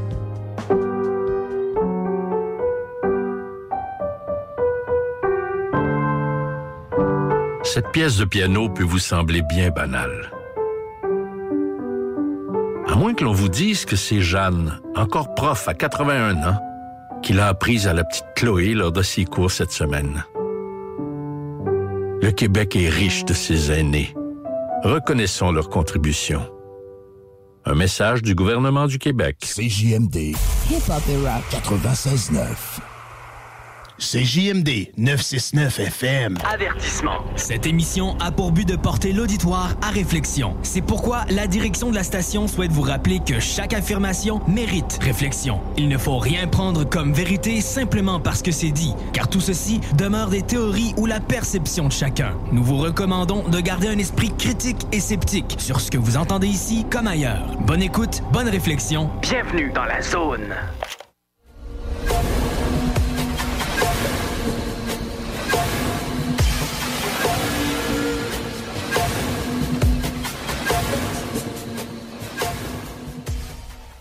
Nous sommes de retour en onde et je vous laisse avec Jenny. Aurais-tu une anecdote d'enquête à nous raconter? Euh, oui, j'ai une anecdote. Bon, au départ, c'est pas une enquête euh, propre à un signalement, bien que cette enquête nous a permis d'en trouver et de collecter des, des- des informations près de témoins directs. Mais au départ, c'était une enquête spontanée que qu'on avait faite par rapport à, à une suspicion de euh, d'avions étranges euh, aux alentours d'une base. Euh, je ne citerai pas laquelle, mais euh, donc on s'est rendu avec mon équipe à l'époque euh, aux alentours de cette base pour essayer d'en apprendre un peu plus, voir éventuellement euh, les différents avions euh, non identifiés qu'on pourrait qu'on pourrait y rencontrer, observer. Et euh, donc on a on a fait on a fait tout le tour de cette base, on a pris les, différentes informations qu'on avait on avait besoin. Et le soir, on a décidé de euh, ben, de faire une veillée aux alentours. Et durant cette veillée, euh, eh bien, on a remarqué que l'un des hangars de cette base nous intéressait, était éclairé. Et à travers les, vitres de ce hangar, on pouvait voir quelque chose d'assez allongé, euh, gris argenté, voilà, stationné, etc. Et il n'y avait qu'un seul champ de maïs, un grand champ de maïs qui nous séparait de la clôture de la route publique. Donc on, on s'est engagé dans le champ de maïs. Mais ce qu'il faut savoir, c'est qu'avant de faire tout ce, périple, c'est que euh, on s'était mis rendez-vous dans un, petit café, un petit bistrot euh, avoisinant à la base. Et euh, on avait en fait inventé un, code de langage parce qu'on avait des talkie-walkie. Et on avait inventé un code pour euh, ben, pas se faire capter de toute façon par la tour de contrôle ou, même le personnel de la police militaire. Donc par exemple, quand on voyait quelque chose dans le ciel au-dessus de la base, on parlait plutôt d'oiseaux. Euh, Quand on parlait de la base, on parlait de la maison. Voilà, donc on avait inventé tout un code. Et euh, donc en s'approchant dans ce champ de maïs, la nuit, euh, bah, du hangar en question, pour aller voir un peu plus près de, de quoi il retournait, eh bien, euh, donc on échangeait par Tiki-Walkie et on a eu, en fait, on s'est fait intercepter par le personnel militaire de la base, par la police militaire et par la tour de contrôle. Donc ils ont commencé à nous poser directement des questions euh, directement depuis nos talkie-walkie, quoi. Voilà. Donc là, euh, évidemment, ben, on n'a pas, on n'a pas insisté plus longtemps, on n'a pas répondu parce que euh, on a eu à ce moment-là, euh, étant donné qu'on ne donnait pas de réponse, eh bien, on a eu un, petit avion de reconnaissance qui a décollé de la base et qui a commencé à faire le tour bah, de, tout- de tous les alentours, de tout le secteur, pour essayer de, bah, de, de nous identifier, de voir où on pouvait se trouver, etc. Donc, donc ça a été une soirée assez mémorable. Voilà. Et puis alors, on a une autre qui est un peu similaire, c'est que euh, donc c'était en 2010, voilà, l'année 2010. Donc on- c'était l'année où on a eu le plus d'observations de euh, dans la vallée utoise. Et euh, on a remarqué en, en pointant les observations sur une carte qu'il y avait un secteur bien précis où bah, avaient lieu ces, ces phénomènes de manière récurrente. Donc, donc on s'intéresse à ces secteurs-là et on a décidé de partir à pied parce qu'à l'époque j'habitais euh, à proximité et on est parti à pied dans, cette zone et en fait on est tombé sur un site sensible qui était euh, apparemment sécurisé, voilà. Mais euh, ce site était vraiment donc c'était quelques hangars en fait dans au milieu d'une forêt et on avait beaucoup de témoignages donc de sphères lumineuses qui, qui, partaient de cet endroit, voilà. Donc on a on a pensé on a on a évoqué une théorie comme quoi il y avait des, des engins bizarres éventuellement qui décollaient directement de, cet endroit-là. Donc on y est allé et on a pris euh, on a pris notre courage à deux mains et on s'est donc on s'est engouffré dans, la forêt en direction euh, de, ces installations euh, secrètes. Et ben, on a vite déchanté parce que arrivé, je dirais, à, peut-être 200 mètres des installations, là on a vu de loin un, un 4x4 blanc qui est arrivé, des hommes armés derrière en sortir et essayer de chercher après nous. Quoi. Donc là, pareil, on est parti euh, en courant jusqu'à la limite, euh, la limite de, ces installations pour essayer de retourner par les jardins publics et voilà, les propriétés privées qu'il y avait aux alentours pour essayer de se cacher. Quoi. Donc voilà, on a vécu, on a vécu euh, pas mal de choses comme ça. Et j'ai plein d'anecdotes. Hein. On a eu aussi des, personnes qui nous surveillaient pendant nos veillées. C'est arrivé plusieurs fois. Il y avait une campagne toujours dans cette vallée euh, qui est très, très souvent survolée d'ailleurs par des aéronefs militaires. Et euh, ben, on a remarqué plusieurs fois un 4x- un 4x4 noir qui venait euh, à 500 mètres près de notre euh, point de veillée euh, et qui restait tout le long de la veillée. Et puis quand on avait fini, et ben, elle repartait. Et euh, ce 4x4 noir, on l'a revu plusieurs fois quand on allait faire des enquêtes à différents points de la vallée sur des observations. Eh bien, euh, il est arrivé souvent qu'on ait, vu ce 4x4 noir garé sur le bas-côté, pas très loin de nous, euh, qui nous suivait. Voilà. Après, euh, on n'a pas personnellement, voilà, je j'ai pas crié aux Men in Black, aux hommes en noir, tout ce qu'on veut, mais ce sont des choses qui arrivent. Voilà, ce sont des choses qui arrivent et, on essaie de pas trop tomber dans ces moments-là dans la paranoïa en tout cas. Eh bien, merci de nous avoir partagé tes anecdotes en enquête. Concernant les anecdotes de veillée, tu dois en avoir aussi beaucoup. Je me souviens d'ailleurs d'une que j'ai eue avec toi en 2016. On avait fait une veillée à la colline des Mérovingiens, à côté du village d'Ombré. Donc, on regardait la vallée utoise. Et en pleine nuit, on a eu euh, la visite de quelques animaux, n'est-ce pas? Ben, tout ça, ce sont des anecdotes qu'ont souvent les veilleurs. Soit les sangliers, soit autre chose. Euh, Peut-être qu'on en reparlera une autre fois. Pour en venir au présent, c'est-à-dire à aujourd'hui, euh, pourrais-tu nous parler de ton nouveau projet, l'API Alors oui, mon nouveau projet. Donc, euh, alors ça, au départ, euh, bon, je l'ai développé un peu en toute discrétion parce que je sais de sources sûres que certaines personnes qui me connaissent en ufologie auraient cru bah, que j'avais un peu changé de bord d'optique en ufologie, que je serais tombé du côté sceptique. Euh, et encore que là, on peut débattre, mais enfin. euh, donc, ce projet-là, je l'ai développé sur base bah, de mes recherches depuis euh, plus de dix ans. Mais aussi sur des nouvelles informations que, bah, j'ai obtenues entre-temps. Voilà, et puis avec tout- toute cette période de retrait que j'ai eue pendant un certain temps qui m'ont permis de faire une mise à jour un peu bah, de tout ça, ce projet est né. Maintenant, je le développe encore. Il n'est pas tout à fait, tout à fait euh, lancé. Et voilà, il y a encore beaucoup de choses qui évoluent au fil des jours. Euh, mais en fait, c'est assez anecdotique, mais ce projet-là, je l'ai lancé en fait à cause d'une note c'est que quand j'ai relancé euh, mes activités ufologiques de manière permanente, eh bien, j'ai fait un tri de mes archives. Et dans mes archives, je suis tombé sur une petite note écrite à la main que j'avais écrite à l'occasion d'un repas ufologique. Et, et en fait, c'était une liste d'aéronefs, euh, d'avions expérimentaux américains. Et dedans, il y avait un nom assez, sp- assez spécial. Donc voilà, par curiosité, euh, je me souvenais plus de ce que c'était. Donc j'ai euh, tout simplement recherché euh, sur Internet et, dans mes livres ufologiques. Et alors là, je suis tombé dessus et c'est là que j'ai commencé à faire une étude directement à partir de cet aéronef. Tout simplement, donc il n'y avait rien de bien particulier. hein. Et tout en faisant cette, cette recherche, donc ça m'a pris euh, quelques jours, et là, j'ai commencé à, me forger un esprit, donc sur base de toutes mes recherches, euh, de ces nouvelles, euh, bah, cette étude que j'ai faite, etc. Et là, je dirais un peu comme une illumination, j'ai eu un nouveau concept de, de, de bureau d'enquête. Voilà, je voulais plus, je voulais plus relancer d'associations, de, bureaux, de voilà, de réseaux d'observateurs ou quoi que ce soit comme on, le faisait avant, Euh, un truc amateur, ufologique, voilà, qui qui s'intéresse un peu tout à rien. Et, euh, et donc, euh, je me suis penché sur le projet Blue Book parce que c'est quelque chose, je dirais une part de l'histoire ufologique qui m'intéresse beaucoup. Et étant donné que depuis plus de dix ans, ben voilà, je, je suis, euh, j'ai lu tous les travaux d'Heineck, euh, ses méthodes, j'ai appris euh, vraiment beaucoup de choses de lui par ses écrits, ses enquêtes, etc. Eh bien, j'ai une petite idée, c'est que je vais lancer un projet similaire au projet Blue Book, mais de manière, d'un point de vue civil. Alors je m'explique.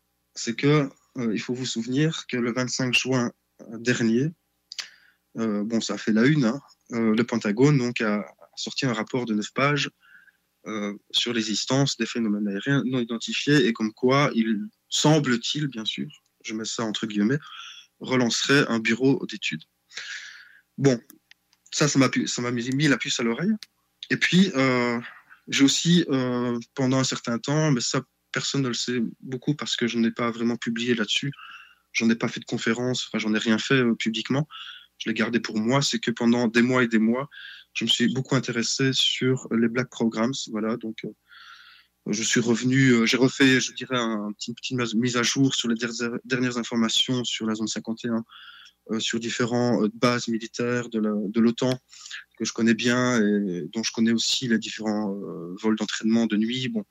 Donc j'ai fait vraiment une recherche aéronautique, militaire et expérimentale sur le sujet tout en confrontant ben voilà, différentes périodes ufologiques depuis 70, 80 ans sur les différentes études officielles du gouvernement sur le sujet OVNI, etc. Et en fait, euh, j'en suis venu à la conclusion que plutôt que de... Alors attendez, il faut que je, je, choisisse bien mes mots. Plutôt que de, de continuer à faire des enquêtes comme on le fait depuis longtemps, c'est-à-dire de collecter les signalements OVNI, d'en faire une enquête, et puis une fois que c'est enquêté et qu'on ne sait pas forcément l'expliquer, c'est classé et on verra plus tard, et puis on en fait des archives, et, puis voilà, ça, tourne en rond en fait. Donc, mais ça, on, fait, on le fait d'un point de vue amateur, on le fait d'un point de vue civil, euh, et puis on tombe aussi parfois dans une espèce d'esprit complotiste, euh, voilà, le, gouvernement nous cache des choses, euh, l'armée c'est des choses, etc. J'en ai fait l'expérience pendant des veillées, c'est que j'ai vu des choses qui pour moi étaient des avions furtifs, mais euh, je n'ai pas la possibilité d'avoir accès à ces informations-là. Donc, euh, on tourne en rond. Et je me suis dit, mais plutôt que de, de continuer à ce schéma-là, de tourner en rond, mais pourquoi pas faire l'effet inverse avec l'armée? C'est-à-dire de, ben voilà, l'armée aujourd'hui, en tout cas moi c'est ma position, hein, je, sais très bien qu'il y, a beaucoup d'ufologues, etc., qui ont du mal avec ça, mais pour moi c'est ma position, c'est que pour moi l'armée se pose autant de questions que nous mais pas forcément d'un point de vue extraterrestre. Voilà, pour eux, il peut s'agir uniquement d'avions espions russes, chinois ou tout ce qu'on veut, euh, de drones, euh, de drones. Voilà, et moi je suis plutôt dans, dans cette optique-là aujourd'hui, c'est que euh, je m'intéresse beaucoup plus, je dirais, aux, observations d'aéronefs non identifiés d'un point de vue sécurité aérienne nationale. C'est-à-dire que à partir du moment où la force aérienne belge qui a confiance aux ufologues parce que depuis, euh, j'ai appris récemment que par quelqu'un euh, de, bien, de bien précis dans, le domaine m'a dit, ben voilà, en fait, l'armée belge ne, ne, fait rien à ce niveau-là parce qu'il euh, laisse, il ce domaine-là aux ufologues privés, tout simplement. Et, et donc, je me suis dit, voilà, on, sait qu'il y a des intrusions aériennes. Voilà, j'ai eu les informations récemment par rapport au nombre, ne fût-ce qu'au nombre d'avions espions russes dans, dans l'espace aérien belge et à la, mer du Nord. Voilà, donc je sais exactement combien il y a eu de, de tracing radar de ce point de vue-là. Et donc, euh, donc je me suis dit, à partir du moment où l'armée reconnaît que les ovnis existent, qu'ils ne savent pas ce que c'est autant que nous, que pour eux c'est une menace étrangère, etc., etc. Donc en fait, ils ne demandent pas mieux que d'expliquer ce que ça peut être parce que, en fait, c'est reconnu maintenant comme une menace, menace pour l'espace aérien, pour la sécurité nationale. Donc, en fait, le projet, pour en arriver à tout ça, c'est que le projet civil, même s'il est civil, eh bien, en fait, serait dans la même lignée que le projet Blue Book, c'est-à-dire que euh, pour un service d'utilité publique et de sécurité, en fait, on va collecter les signalements, comme on l'a toujours fait, on va euh, enquêter sur ces phénomènes. Si, et là, on les établit selon trois critères, c'est-à-dire que on aura euh, bah, les, signalements qu'on va enquêter, voilà, qui, seront classés comme étant des méprises, etc. Voilà. Ensuite, on a le deuxième critère qui serait donc les aéronefs non identifiés, donc typiquement militaires par rapport à leurs caractéristiques, leur forme, euh, leur couleur, etc. Et aussi par rapport à, leur plan de vol. Hein. Donc là aussi, on a tout un, toute une procédure qu'on va suivre par rapport à ça. Je vais revenir après. Et ensuite, on a bah, le côté, euh, je dirais, cas euh, non classifié, euh, OVNI au sens propre du terme. Enfin, nous, on appelle ça maintenant les, UAP. Hein. Et, et, donc, eux qu'on classe pour études ultérieures. Donc là, ça revient au même qu'auparavant. Par contre, ce qui va nous intéresser, et on va se concentrer là-dessus, ce sont vraiment les avions, les aéronefs pardon, non identifiés. Donc là, on va axer nos veillées qu'elles soient diurnes, nocturnes, nos recherches de terrain, vraiment sur ce côté-là. Donc sur ce côté, je dirais, euh, menace aérienne étrangère. Donc en fait, euh, par exemple, dans le cas où on a un signalement euh, d'un ANI, on va s'intéresser bah, à son plan de vol. Est-ce qu'il a été observé à proximité d'un radar militaire, d'une base militaire de la, de la force aérienne? Ou d'un site sensible, etc. Quelles sont ses caractéristiques? Et alors, par rapport à ces caractéristiques, on va étudier les différentes technologies qu'on connaît, les différents types d'aéronefs qu'on connaît par des puissances étrangères, que ce soit russes, etc. Donc, c'est vraiment, je dirais, quasiment un travail un peu d'espionnage, si je peux dire, euh, aérien. Voilà, et donc on va vraiment se diriger là-dessus. Et alors, ça, par contre, je le dis et j'ose le dire, même si je ne veux pas me faire beaucoup d'amis, c'est que à partir du moment où on a des rapports d'enquête qui seront établis, qui seront bien fiables, avec des signalements fiables, et euh, pour lesquels on arrivera à une conclusion de ce type, à ENI, eh bien, nous allons tout simplement euh, les proposer à une personne de contact. Euh, voilà, on a une adresse pour ça. Et on les signalera directement à la force aérienne, voilà, qui en, qui en prendra le relais. Voilà, ils feront ce qu'ils vont avec, ils le jettent à la poubelle ou, ou ils font une étude de leur côté en fonction de leurs possibilités. Enfin voilà. Et donc, de manière spontanée, on va aider la force aérienne à identifier les différents euh, phénomènes qui pourraient être observés dans, dans l'espace aérien belge. Voilà. Mais en parlant de tout ça, est-ce que tu rêves d'observer le B-21 Rider ou le RQ-180 Je le rêve pas. Enfin, si, voilà, si je ne demanderai pas mieux. Maintenant, euh, là encore, je reste dans un esprit, euh, je dirais, euh, de connaissance conventionnelle. C'est-à-dire que euh, depuis quelques jours maintenant, vu que le projet est en lancement, j'ai commencé à m'intéresser euh, à ce qu'on appelle les QRA, donc ce sont les, interceptions euh, d'intrusion aérienne dans l'espace aérien européen de l'OTAN. Voilà. Donc, euh, par rapport à ça, je sais quel type d'appareil éventuel on pourrait prendre pour des ovnis notamment, mais qui pourraient être aussi observés dans l'espace aérien, mais qui violent l'espace aérien. Donc, j'ai déjà regardé par rapport au modèle d'avions russes qui sont susceptibles d'être euh, d'être interceptés ici en Belgique, euh, la manière dont on peut les euh, observer, mais de, et de même pour tout ce qui est avec avions expérimentaux furtifs américains, bien sûr. Euh, voilà, donc il y a, je m'intéresse même au B2, euh, à tout ça. Donc, euh, Non mais attends que- un instant, ce qu'il faut dire aux auditrices auditeurs, c'est qu'en Belgique, il y a quand même le, le centre de commandement de, de l'OTAN. hein. Il faut préciser. hein. Faut pas oublier Ouais, ça. faut- oui. C'est vrai, il faut que je précise, c'est que en fait, on est un carrefour, on, a- on est vraiment le carrefour européen de l'OTAN, en fait, c'est ça. C'est que il faut savoir que euh, je sais que beaucoup d'ufologues belges n'aiment pas quand je dis ça, mais quand je dis ça, mais c'est que la Belgique, depuis la guerre froide, est vraiment une base d'arrêt de l'armée américaine et des forces alliées en Europe.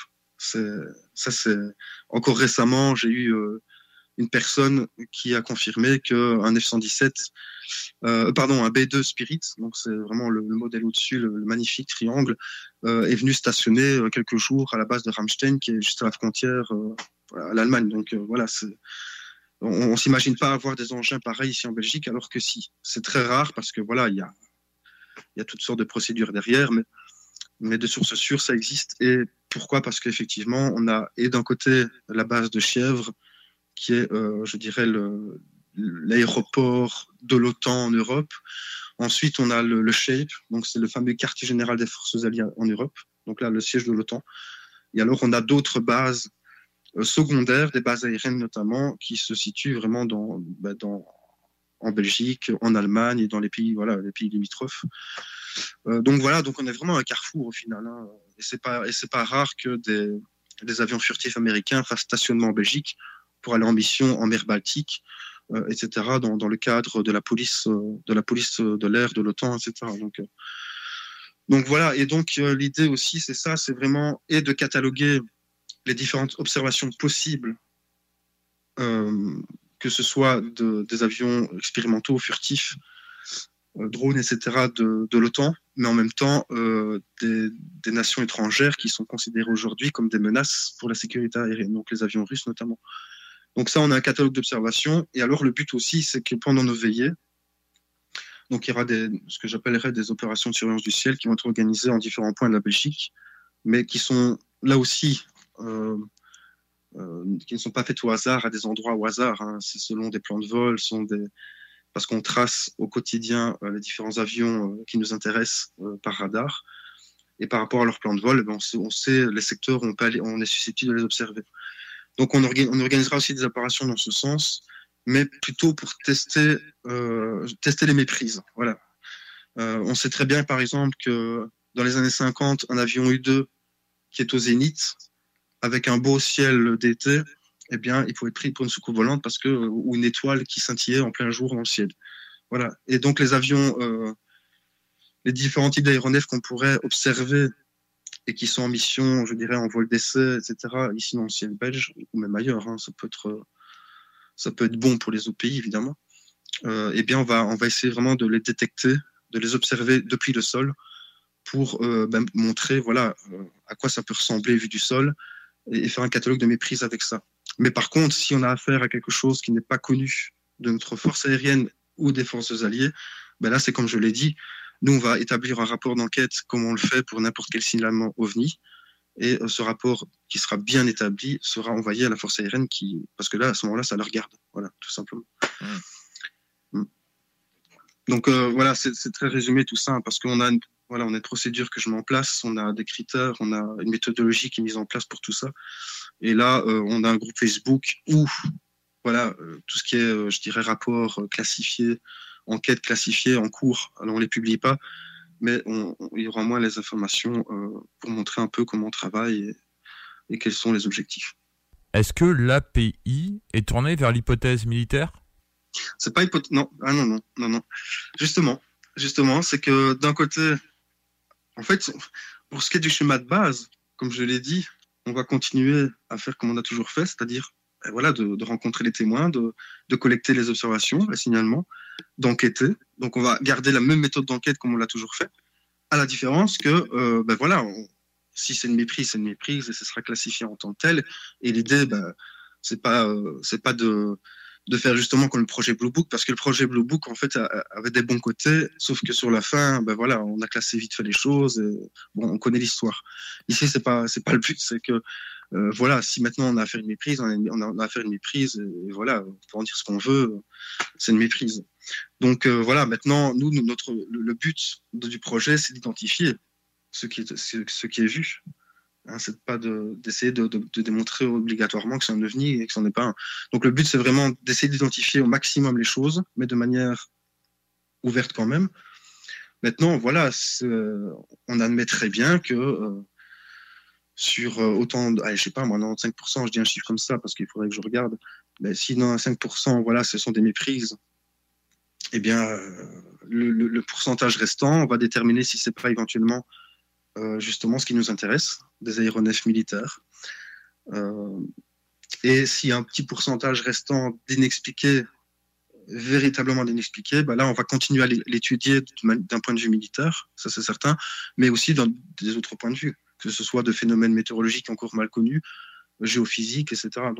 Donc, en fait, ça, reste, euh, je dirais que le schéma d'enquête, la procédure d'enquête reste la même que tout ufologue, euh, je dirais, sérieux, euh, à la différence que oui, on est plutôt dans, un, objectif bah, de, sécurité aérienne et de, proposer nos services dans ce sens. Quelle opinion as-tu au sujet des gens qui ne font que des recueils de témoignages? Alors, j'ai pas d'opinion parce que c'est déjà. Moi, je dis que tout travail en ufologie est bon à prendre et, surtout le recueil d'informations, c'est capital. Maintenant, je pense qu'il y a un mauvais traitement des informations. Euh, je pense que les personnes qui, euh, qui, par le biais de sites internet ou de réseaux sociaux ou autres, qui, euh, ne font que ça, qui ne font que de la collecte de témoignages et qui n'enquêtent pas forcément, je pense qu'ils devraient les mettre à disposition des, euh, bah, des, des enquêteurs sérieux. Euh, voilà, s'il reçoit un témoignage en Belgique, ben voilà, il choisit l'association qu'il veut, bien sûr, selon ce qu'il connaît, mais je pense qu'il faudrait qu'il y ait une base de données d'enquêteurs internationales, d'enquêteurs sérieux qui ont été mis à l'épreuve, et que quand il y a des signalements, ben, ces personnes puissent aller dans cette base de données, et par rapport à cette base de données, ben, euh, comment je dirais, transmettre euh, le signalement à la personne concernée, à l'enquêteur concerné, mais à, condition que ce soit un enquêteur sérieux, quoi, qui ait une méthodologie derrière.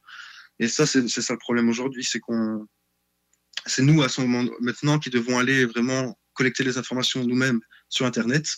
Moi, ça m'arrive très souvent euh, d'aller sur des groupes publics qui n'ont rien à voir avec l'ufologie, où parfois on signale des choses étranges et je contacte les témoins directement par moi-même parce que sinon, euh, euh, ou alors il y a, y bon nombre de, groupes ufologiques sur Facebook ou autres, ou autres médias qui, voilà, où il y a, des témoignages qui sortent, mais c'est pas traité. Alors on a, on a toutes sortes de gens qui viennent noyer la discussion euh, avec toutes sortes de théories. Ah ben moi je pense que c'est ça, je pense que c'est ça.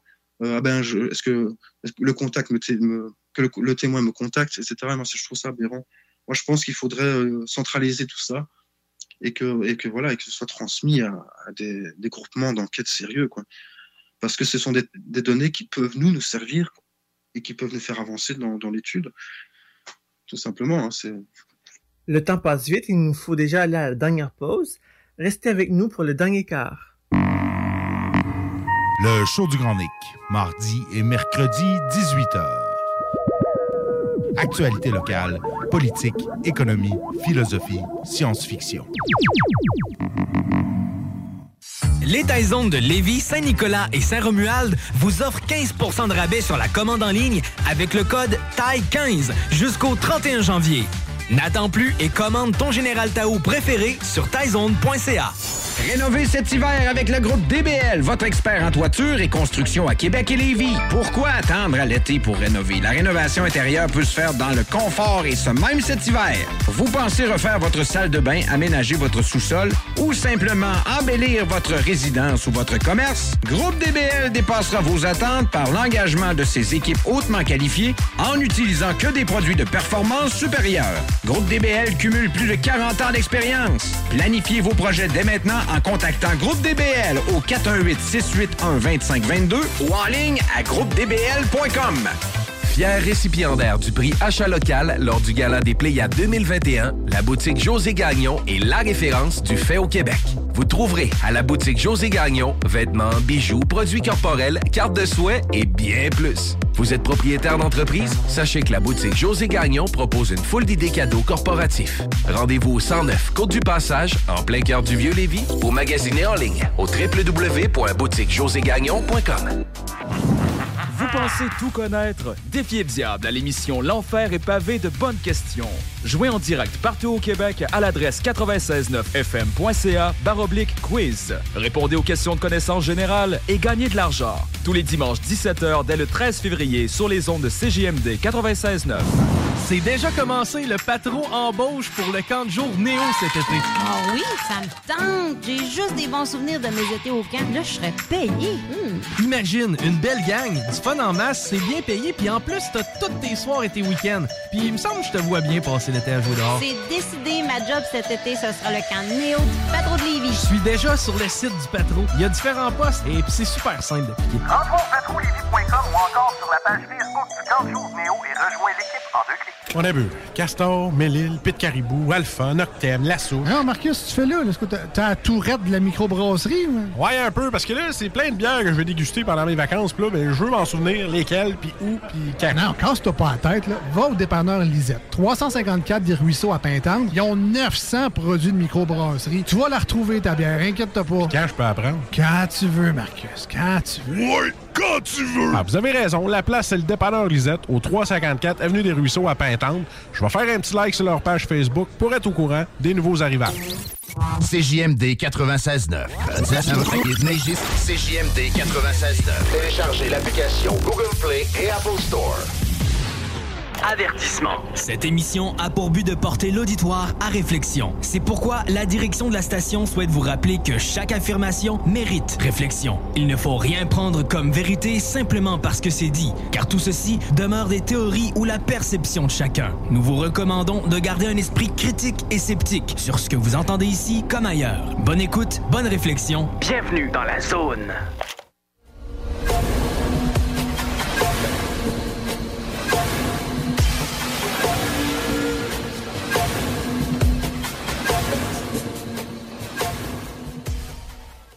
Nous sommes de retour pour la dernière demi-heure. Gilles, on est rendu où? Alors nous avons reçu des questions des auditeurs, notamment de Gilles Durand, secrétaire général de l'association SO, Sauvegarde et Conservation des études et archives ufologiques. Sa question est As-tu fait un inventaire de tes archives?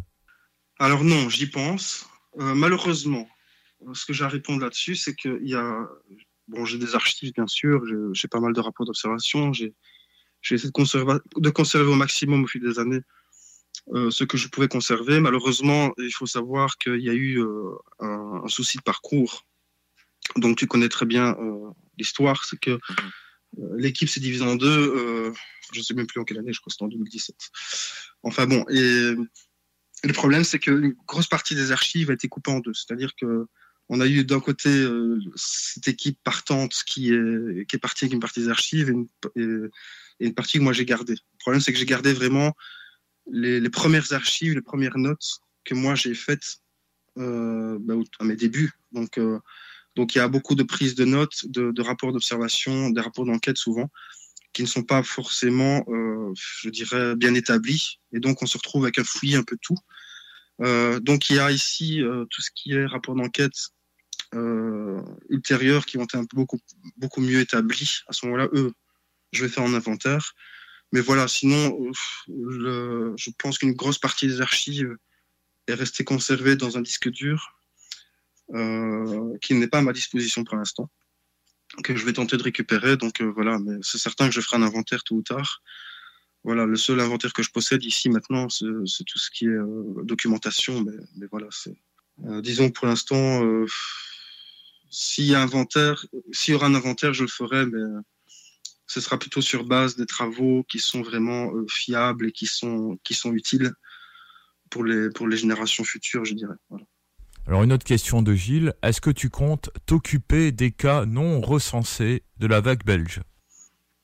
Alors je compte m'en occuper, ça c'est certain, parce qu'il y en a, et, et moi-même j'en ai reçu, hein, ces dix dernières années, j'en ai reçu euh, de témoins qui longtemps après ont, ont souhaité témoigner, parce que je- voilà, il y a eu certaines périodes où les médias euh, belges euh, ont remis euh, la vague belge au bout du jour, et donc les, témoins en ont profité pour, ben, pour se signaler. Donc voilà, donc j'ai des enquêtes intéressantes là-dessus.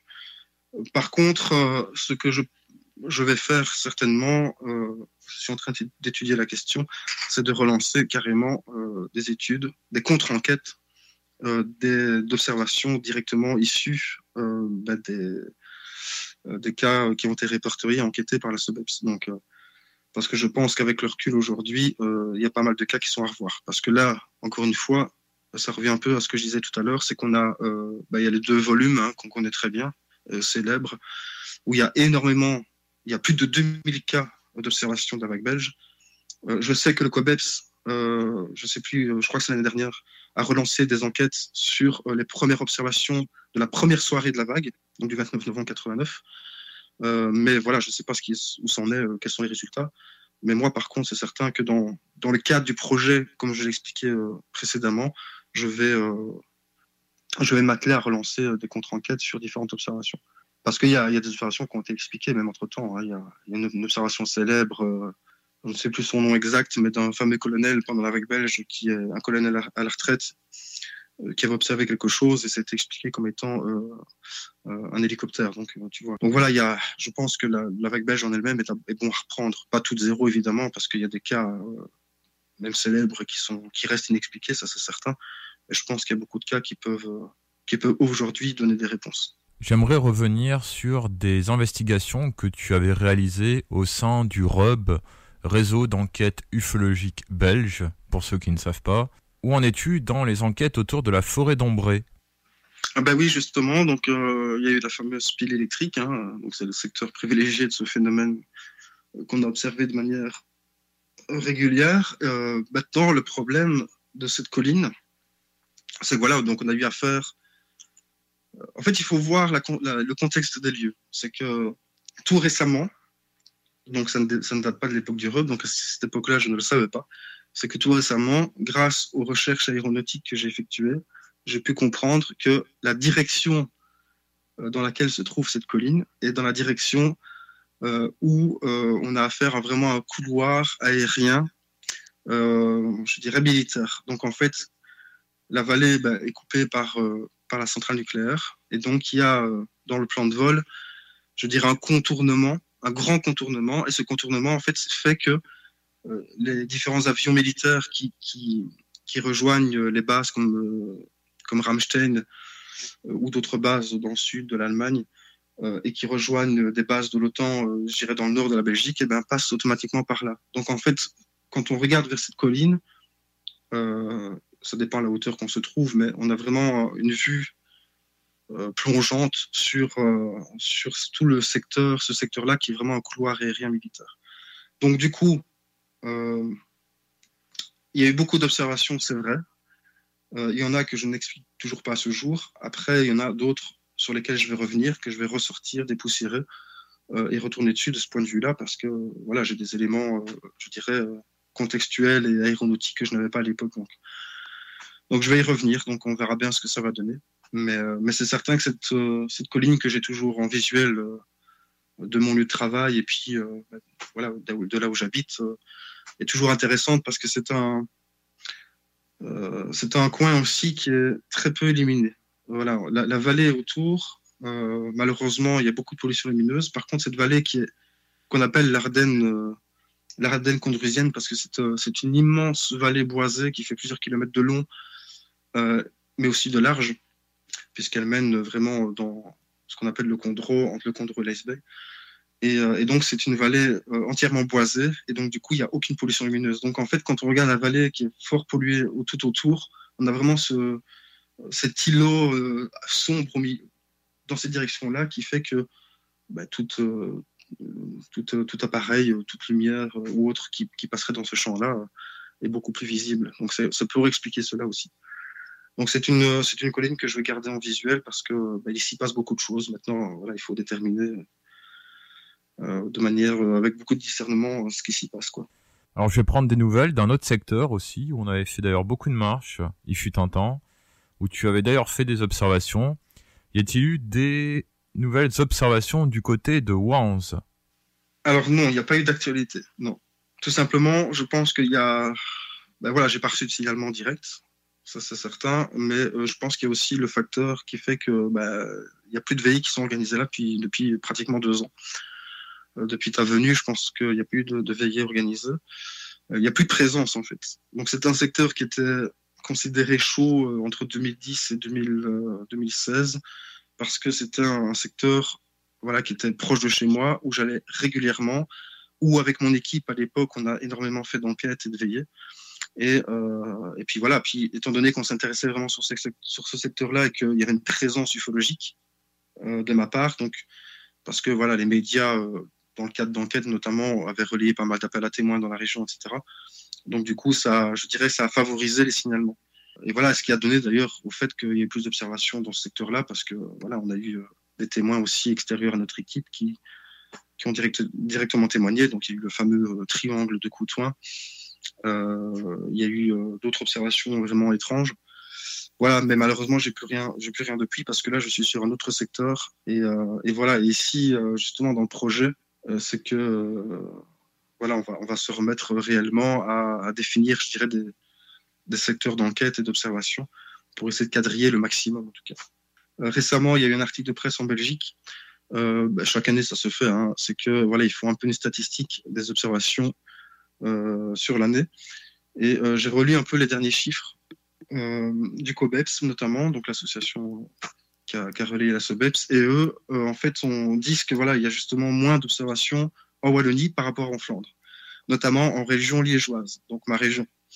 Mais là aussi, j'ai réagi en disant oui, mais euh, et ça, je le dis souvent, c'est que à partir du moment où il n'y a pas d'ufologue dans une région, il y a moins d'observations. Ça, c'est ça, c'est un constat certain. C'est qu'à partir du moment où il y a un ufologue dans la région qui travaille, qui enquête, qui fait des veillées et qui, euh, qui voilà, montre qu'il y a une présence, qu'il y a quelqu'un de, compétent qui travaille dans ce secteur-là, je pense que ça favorise les signalements. Les gens savent à qui s'adresser, donc il y a plus de signalements. Euh, tandis que quand il n'y a personne dans une région, ben, voilà, c'est logique qu'il y a moins d'observations, ça c'est certain. Il y a moins de... Euh, sans parler de l'Ardenne, hein, parce que l'Ardenne, qui est une, une- une région immense, quasiment désertique, où il y a quelques petits villages, euh, que des forêts, des champs, euh, là aussi c'est encore pire. Je suis sûr qu'il y a d'innombrables observations chaque année, mais elles ne sont pas signalées ou elles ne sont pas connues parce qu'il n'y a personne pour s'en occuper. Voilà. Alors il me semble que Jenny a une question pour toi. Sans manquer de respect aux contactés, pourquoi la théorie des extraterrestres persiste-t-elle malgré le manque de preuves physiques? je, je m'avance peut-être, mais je pense que c'est à côté de, c'est à cause de, bah, je crois, que c'est Internet en fait. Je crois que c'est les publications. C'est un phénomène de mode. Euh, je parlais tout à l'heure de d'ufologie de terrain, qu'il fallait se recentrer sur l'essentiel. Euh, ben, en fait, c'est un peu le même cas. C'est que Je donne un exemple.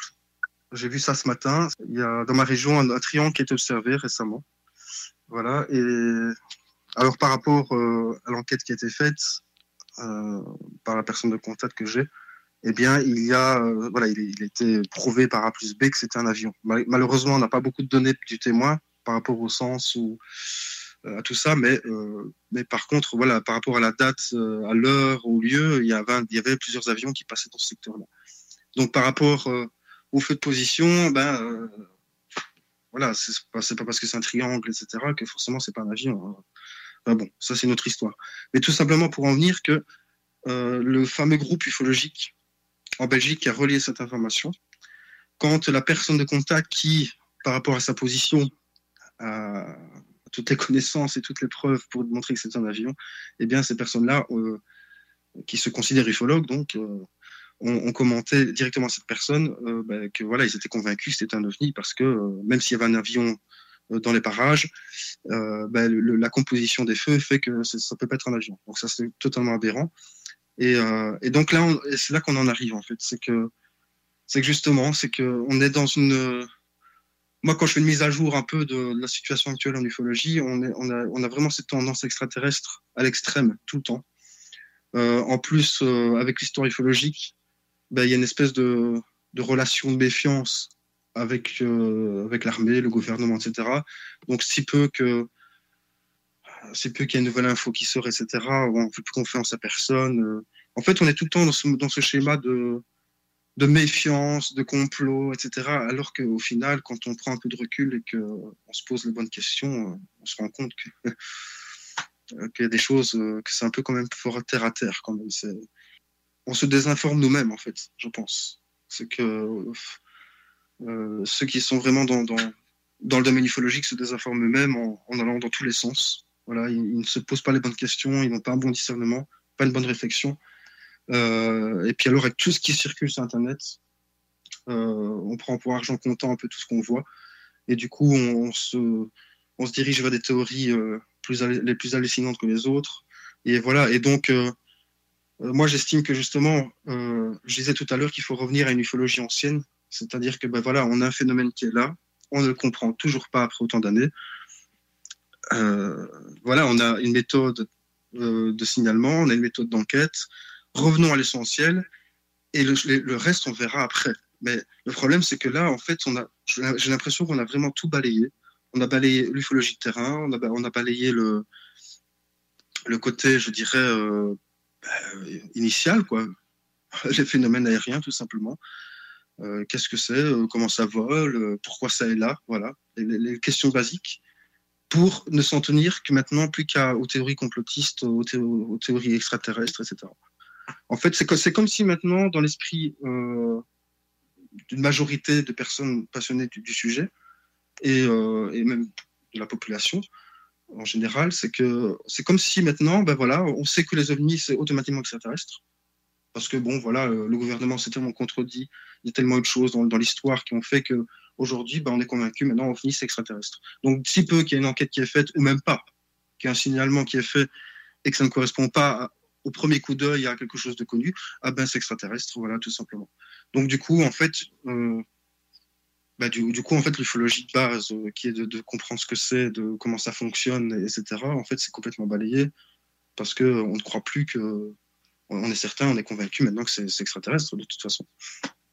Et là, on a vraiment un gros problème parce que euh, parce qu'au final, euh, si, si, si ces croyants soucoupistes, voilà, moi je les appelle comme ça, euh, revenaient un peu au centre de la Terre et regarderaient un peu les, données actuelles, et ils pourraient se rendre compte qu'au final, euh, bah, il y a quand même pas mal de choses qui peuvent être expliquées.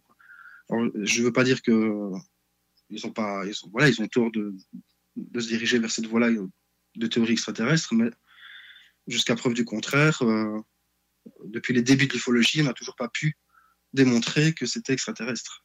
Donc de, là à venir dire que maintenant tous les ovnis qui sont observés, qui ont, été classifiés comme étant inexpliqués, sont obligatoirement des ovnis, eh bien en fait c'est faire l'impasse, euh, c'est faire l'impasse sur l'essentiel. En fait, on passe vraiment à côté de la plaque. hein. Voilà, je peux pas. Après maintenant tout ce qui est euh, sujet de RR4, RR5, euh, voilà, les abductions, tout ça. RR6, Donc, RR7. euh, oui, parce qu'on en ajoute hein, au fur et à mesure. Euh, eh bien, je pense que je pense que tout ça, ce sont ce qu'on appelle des, des sujets connexes. Voilà, c'est connexe. Donc moi, je, je n'interdis personne. Voilà, je ne peux pas interdire personne de, de s'y intéresser. Voilà, chacun fait ce qu'il veut, mais il faut pas mêler tout. Il faut pas mêler tout. Moi, je pense que voilà, je vais finir avec ça. Je pense voilà, on a des phénomènes aériens non identifiés qui nous survolent depuis des lustres qui euh, qu'on ne comprend toujours pas, qui, qui perturbent parfois l'espace aérien, qui, euh, qui, qui, même parfois ben, voilà, terrorisent des gens, ça arrive. Voilà, donc y a, on a un phénomène qui est là, qui est physique, euh, qui, qui vole comme ça, sans problème dans notre espace aérien. Et voilà. Et donc moi je pense qu'il faut d'abord se concentrer sur l'essentiel. Après, s'il y a des gens en ufologie qui veulent qui veulent s'intéresser à ces sujets connexes, que ce soit les abductions, etc., c'est leur problème. Mais à ce moment-là, je pense qu'il ne faut pas mêler tout. Alors, penses-tu que l'ufologie est en train de subir à l'heure actuelle une rencontre rapprochée du neuvième type, c'est-à-dire RR9, rien de neuf? Non, ben non, c'est ça. C'est ça. Ben, c'est ce que je disais tout à l'heure, en fait, hein, quand on fait un bilan de ce que je raconte. C'est que c'est ça. C'est qu'on. Qu'est-ce qui a évolué en ufologie depuis, euh, depuis les débuts, depuis les années 50 Qu'est-ce qui a évolué? Ah, si ben, On a évolué, mais dans le bon sens. Sauf que le bon sens des choses dans lesquelles on a évolué, personne ne le prend en compte. Surtout ben, tous ceux-là qui, considèrent que c'est vraiment extraterrestre, etc., et qui ne vont, pas voir plus loin que le bout de leur nez. Mais justement, si, on n'a pas évolué dans, l'aspect du phénomène, si, il y a eu des, autres choses qui sont arrivées par après, il y a eu, des euh, différents changements par rapport à ça, mais le- l'essence même de l'ufologie n'a pas changé. Et, et en fait, il n'y a rien de neuf, effectivement. C'est que euh, même eux, de, leur point de vue, euh, leur, point de vue extraterrestre, qu'est-ce qui a changé? Il n'y a rien qui a changé. En fait, ils tournent toujours en rond. Ils sont toujours sur Nazca, ils sont toujours sur la Lune, ils sont toujours euh, sur les bases souterraines, etc. Il n'y a rien qui a changé. Mais ils n'ont pas avancé plus que ça. Tandis que d'un point de vue rationnel, d'un point de vue, bah, je dirais scientifique, aéronautique, d'un point de vue ufologie de terrain à l'ancienne, là on avance par contre. Ah bah oui, parce que là on se rend, on se rend compte, bah tiens, il y a des nouvelles technologies. Et puis euh, au final, bah tiens, euh, on a plus d'outils à l'heure- d'aujourd'hui, donc du coup on va pouvoir un peu, mieux travailler. Donc en fait, l'ufologie de terrain à l'ancienne est beaucoup plus moderne que tous ces pros extraterrestres qui tournent en rond parce qu'ils cherchent là où il faut pas aller. Quoi. Voilà, c'est. Il n'y a rien de neuf, effectivement. Il n'y a rien de neuf. Euh, on a toujours des signalements chaque année qui arrivent, mais on ne sait pas quoi en faire. Euh, Voilà, et, et tout ça est parasité par certaines personnes. Euh, D'un autre côté, ben, en fait, euh, on se rend compte qu'on retourne dans les années 50 parce que on a eu le projet Blue Book, on a eu, enfin, on a eu Sign avant, Grudge, etc. Mais euh, quand on voit que des années, des décennies, des décennies plus tard, tu as le, bureau de Pentagone qui dit ah ben, on réouvre un projet sur l'étude des ovnis. Ben, en fait, non, il n'y a rien qui a changé. Quoi. On a toujours des signalements, on a toujours des ufologues, on a toujours des choses qui se passent, et on avance et on avance. Mais Le seul Mais truc voilà, qui a changé, c'est les armes militaires. Là, en ce moment, c'est les armes hypersoniques. Voilà, exactement. C'est que, bah oui, mais c'est ça, c'est que les technologies avancent. Les technolo- Et c'est ça que je disais dans le projet, quand j'ai expliqué le projet euh, de l'API, c'est que euh, à partir du moment où on sait qu'il y a qu'on a une course à l'armement qui, qui est revenue, parce qu'il faut quand même bien prendre conscience qu'on est dans une nouvelle guerre froide actuellement. Euh, donc il y a cette, ce qu'on a vécu, euh, ce que les Américains ont vécu euh, à la fin des années 40, début des années 50, jusqu'aux années 60, avec cette course à l'armement, aux armes supersoniques, euh, à tout- toutes les technologies furtives, etc. En fait, on est en plein dedans pour l'instant. Euh, donc justement, on devrait, euh, on devrait en profiter. Je, pense que c'est bénéfique en fait pour nous. Euh, on c'est bénéfique et je pense qu'il faut plutôt d'aller chercher euh, trop loin dans ces théories extraterrestres. Je pense qu'il faut un peu euh, se concentrer, enfin en tout cas pour ceux qui font de la véritable ufologie de terrain, ben, c'est justement d'en profiter, de profiter de cette période pour commencer à s'intéresser justement à toutes ces, nouveautés. Euh, parce qu'il faut se tenir, faut se tenir à jour. hein. Je l'ai dit tout à l'heure. Quand on, on fait une enquête et que au niveau technologique, quand on en arrive à la conclusion, ah ben ça peut pas être un avion parce que les capacités aéronautiques ne, ne, correspondent pas à, nos connaissances actuelles, ça c'est de la foutaise. Il y a beaucoup de choses euh, aujourd'hui qui, il y a 20 ans, qu'on ne pouvait pas expliquer par nos capacités, euh, qu'aujourd'hui on est capable de faire. Donc je pense qu'il faut faire une mise à jour aussi, hein, surtout avec la période actuelle. Donc, euh, Voilà. Bon, je sais que tu as repris que dernièrement l'ufologie active, mais comment était l'ufologie en Wallonie en temps de Covid? Je ne sais pas dire par rapport à ça parce que au final, il se passe déjà rien à la base. il y a déjà plus rien depuis, depuis quelques temps. Euh, parce que je sais qu'il y a encore des, un repas ufologique qui est organisé de temps à autre euh, du côté de Bruxelles. Euh, mais, mais voilà, mais sinon, à part ça, il n'y a rien en fait, hein, il n'y a plus rien. Avant, on avait les, veillées nocturnes, donc c'était, là, on pouvait encore rassembler du monde. Il y avait mes repas ufologiques que moi j'organisais, j'organisais mes conférences, etc. Bon, donc là, on rassemblait du monde. Ici, il n'y a plus personne. Il n'y a plus personne. Je pense que je suis l'un des derniers ufologues ici en Wallonie. Enfin, en tout cas connu, hein, je parle. Mais donc, du coup, je ne sais pas te, je ne sais pas te répondre à ce niveau-là.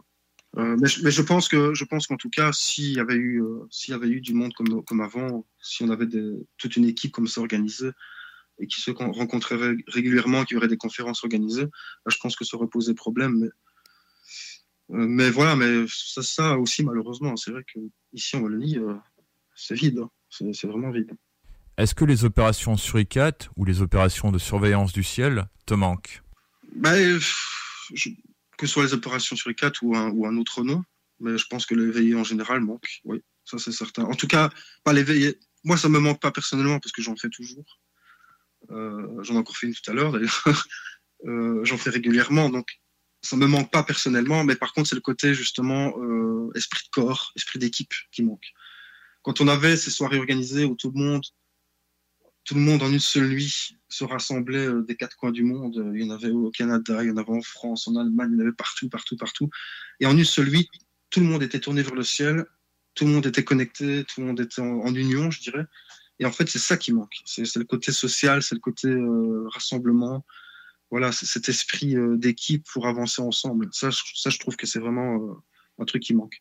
Là, on est vraiment dans une solitude phénoménale. Euh, voilà, après c'est certain que on a encore l'occasion de temps en temps bah, d'avoir un ou deux, personnes qu'on a connues qui peuvent venir avec nous faire une veillée. Bon, c'est toujours intéressant, mais mais par contre, voilà, ces opérations sur les quatre bah, qu'on a connues tous les deux et qui sont voilà, on en a fait énormément. Euh. Pour moi, c'était euh, une, des parties d'ailleurs de la bonne ufologie qu'on a connue. Ça manque beaucoup ça manque beaucoup et pas seulement pour ce côté-là, ça manque aussi pour ben, l'étude quoi, pour euh, les, recherches, ça manque pour beaucoup de choses. Hein. On avait là aussi, ça permettait, ça favorisait les, observations. Euh, voilà, ça, permettait d'avoir tout un réseau comme ça d'observateurs qui euh, qui pouvaient rapporter des informations. Donc il y a ce côté information et recherche qui manque aussi parce que à partir du moment où on n'a plus de ce, un tel réseau, ça coupe pas mal d'informations aussi. Hein. Est-ce que tu souhaites rajouter autre chose?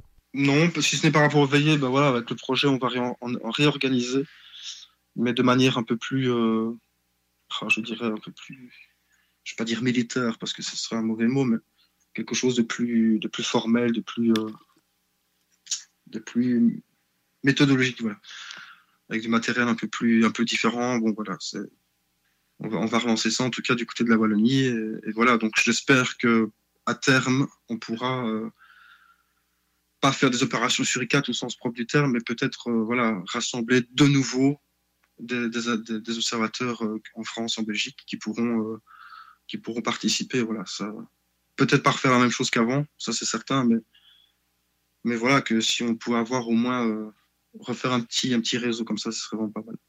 Que ce soit moi ou quelqu'un d'autre, mais en tout cas, il faudrait que ça se refasse parce que ouais, ça manque. Eh bien, Gaëtan, je te remercie d'avoir répondu à toutes nos questions. Ben, merci à vous aussi. ouais, J'espère que j'ai bien répondu, que c'était. Oui, oui, ne t'inquiète pas, c'était très intéressant, beaucoup d'informations pour nos auditeurs et auditrices. Mais de toute façon, tu es le bienvenu si tu désires revenir en quête de terrain. Bah oui, avec plaisir, et merci beaucoup. Je remercie à nouveau Gaëtan pour avoir accepté notre invitation et Gilles pour la co-animation ainsi que ses questions pertinentes. C'est déjà la fin pour cette semaine. Merci de nous avoir écoutés. On vous retrouve en mars, car la semaine prochaine, c'est au tour de l'AQU d'animer. Bonne fin d'après-midi et à la prochaine. Au revoir.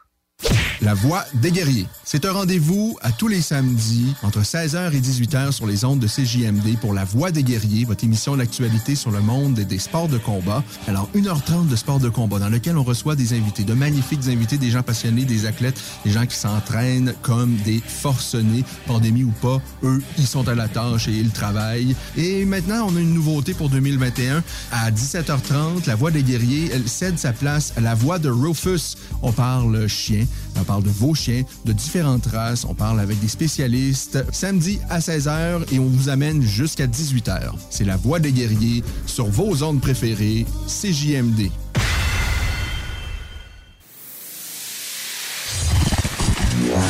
CJMD. Beyond irrévérencieux. 969. Fromagerie Victoria. C'est l'hiver, restez au chaud dans votre auto. Notre service au volant est efficace et ça va vous permettre de vous délecter sans avoir à vous geler le Pizza, lasagne, mac and cheese, panini, poulet popcorn. Fromagerie Victoria, hum, hum, hum. L'Hôtel 71, un établissement d'exception, une expérience en soi, idéalement situé dans le Vieux-Port de Québec, c'est l'occasion de vous gâter cet automne. Faites votre nid dans un édifice patrimonial avec vue sur le fleuve, décor feutré et moderne à la fois et tous les services, dont le fameux restaurant Il Mato. Reconnu à l'international et à l'échelle canadienne année après année, l'Hôtel 71 est plus accessible que jamais. Encore lauréat du prestigieux et international magazine Condé Nast cette année. L'Hôtel 71, c'est des vacances de luxe en soi, chez soi. Surtout ces temps-ci, laissez pas ça seulement aux voyageurs étrangers.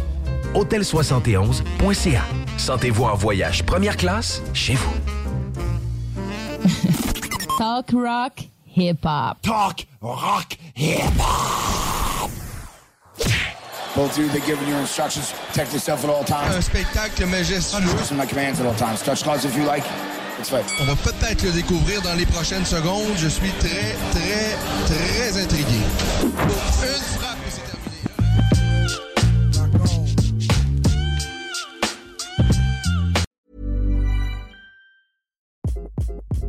Hi, this is Craig Robinson from Ways to Win, and support for this podcast comes from Invesco QQQ, the official ETF of the NCAA. Invesco QQQ is proud to sponsor this episode, and even prouder to provide access to innovation for the last 25 years. Basketball has had innovations over the years too. We're seeing the game played in new ways every day. Learn more at Invesco.com slash QQQ. Let's rethink possibility. Invesco Distributors, Inc.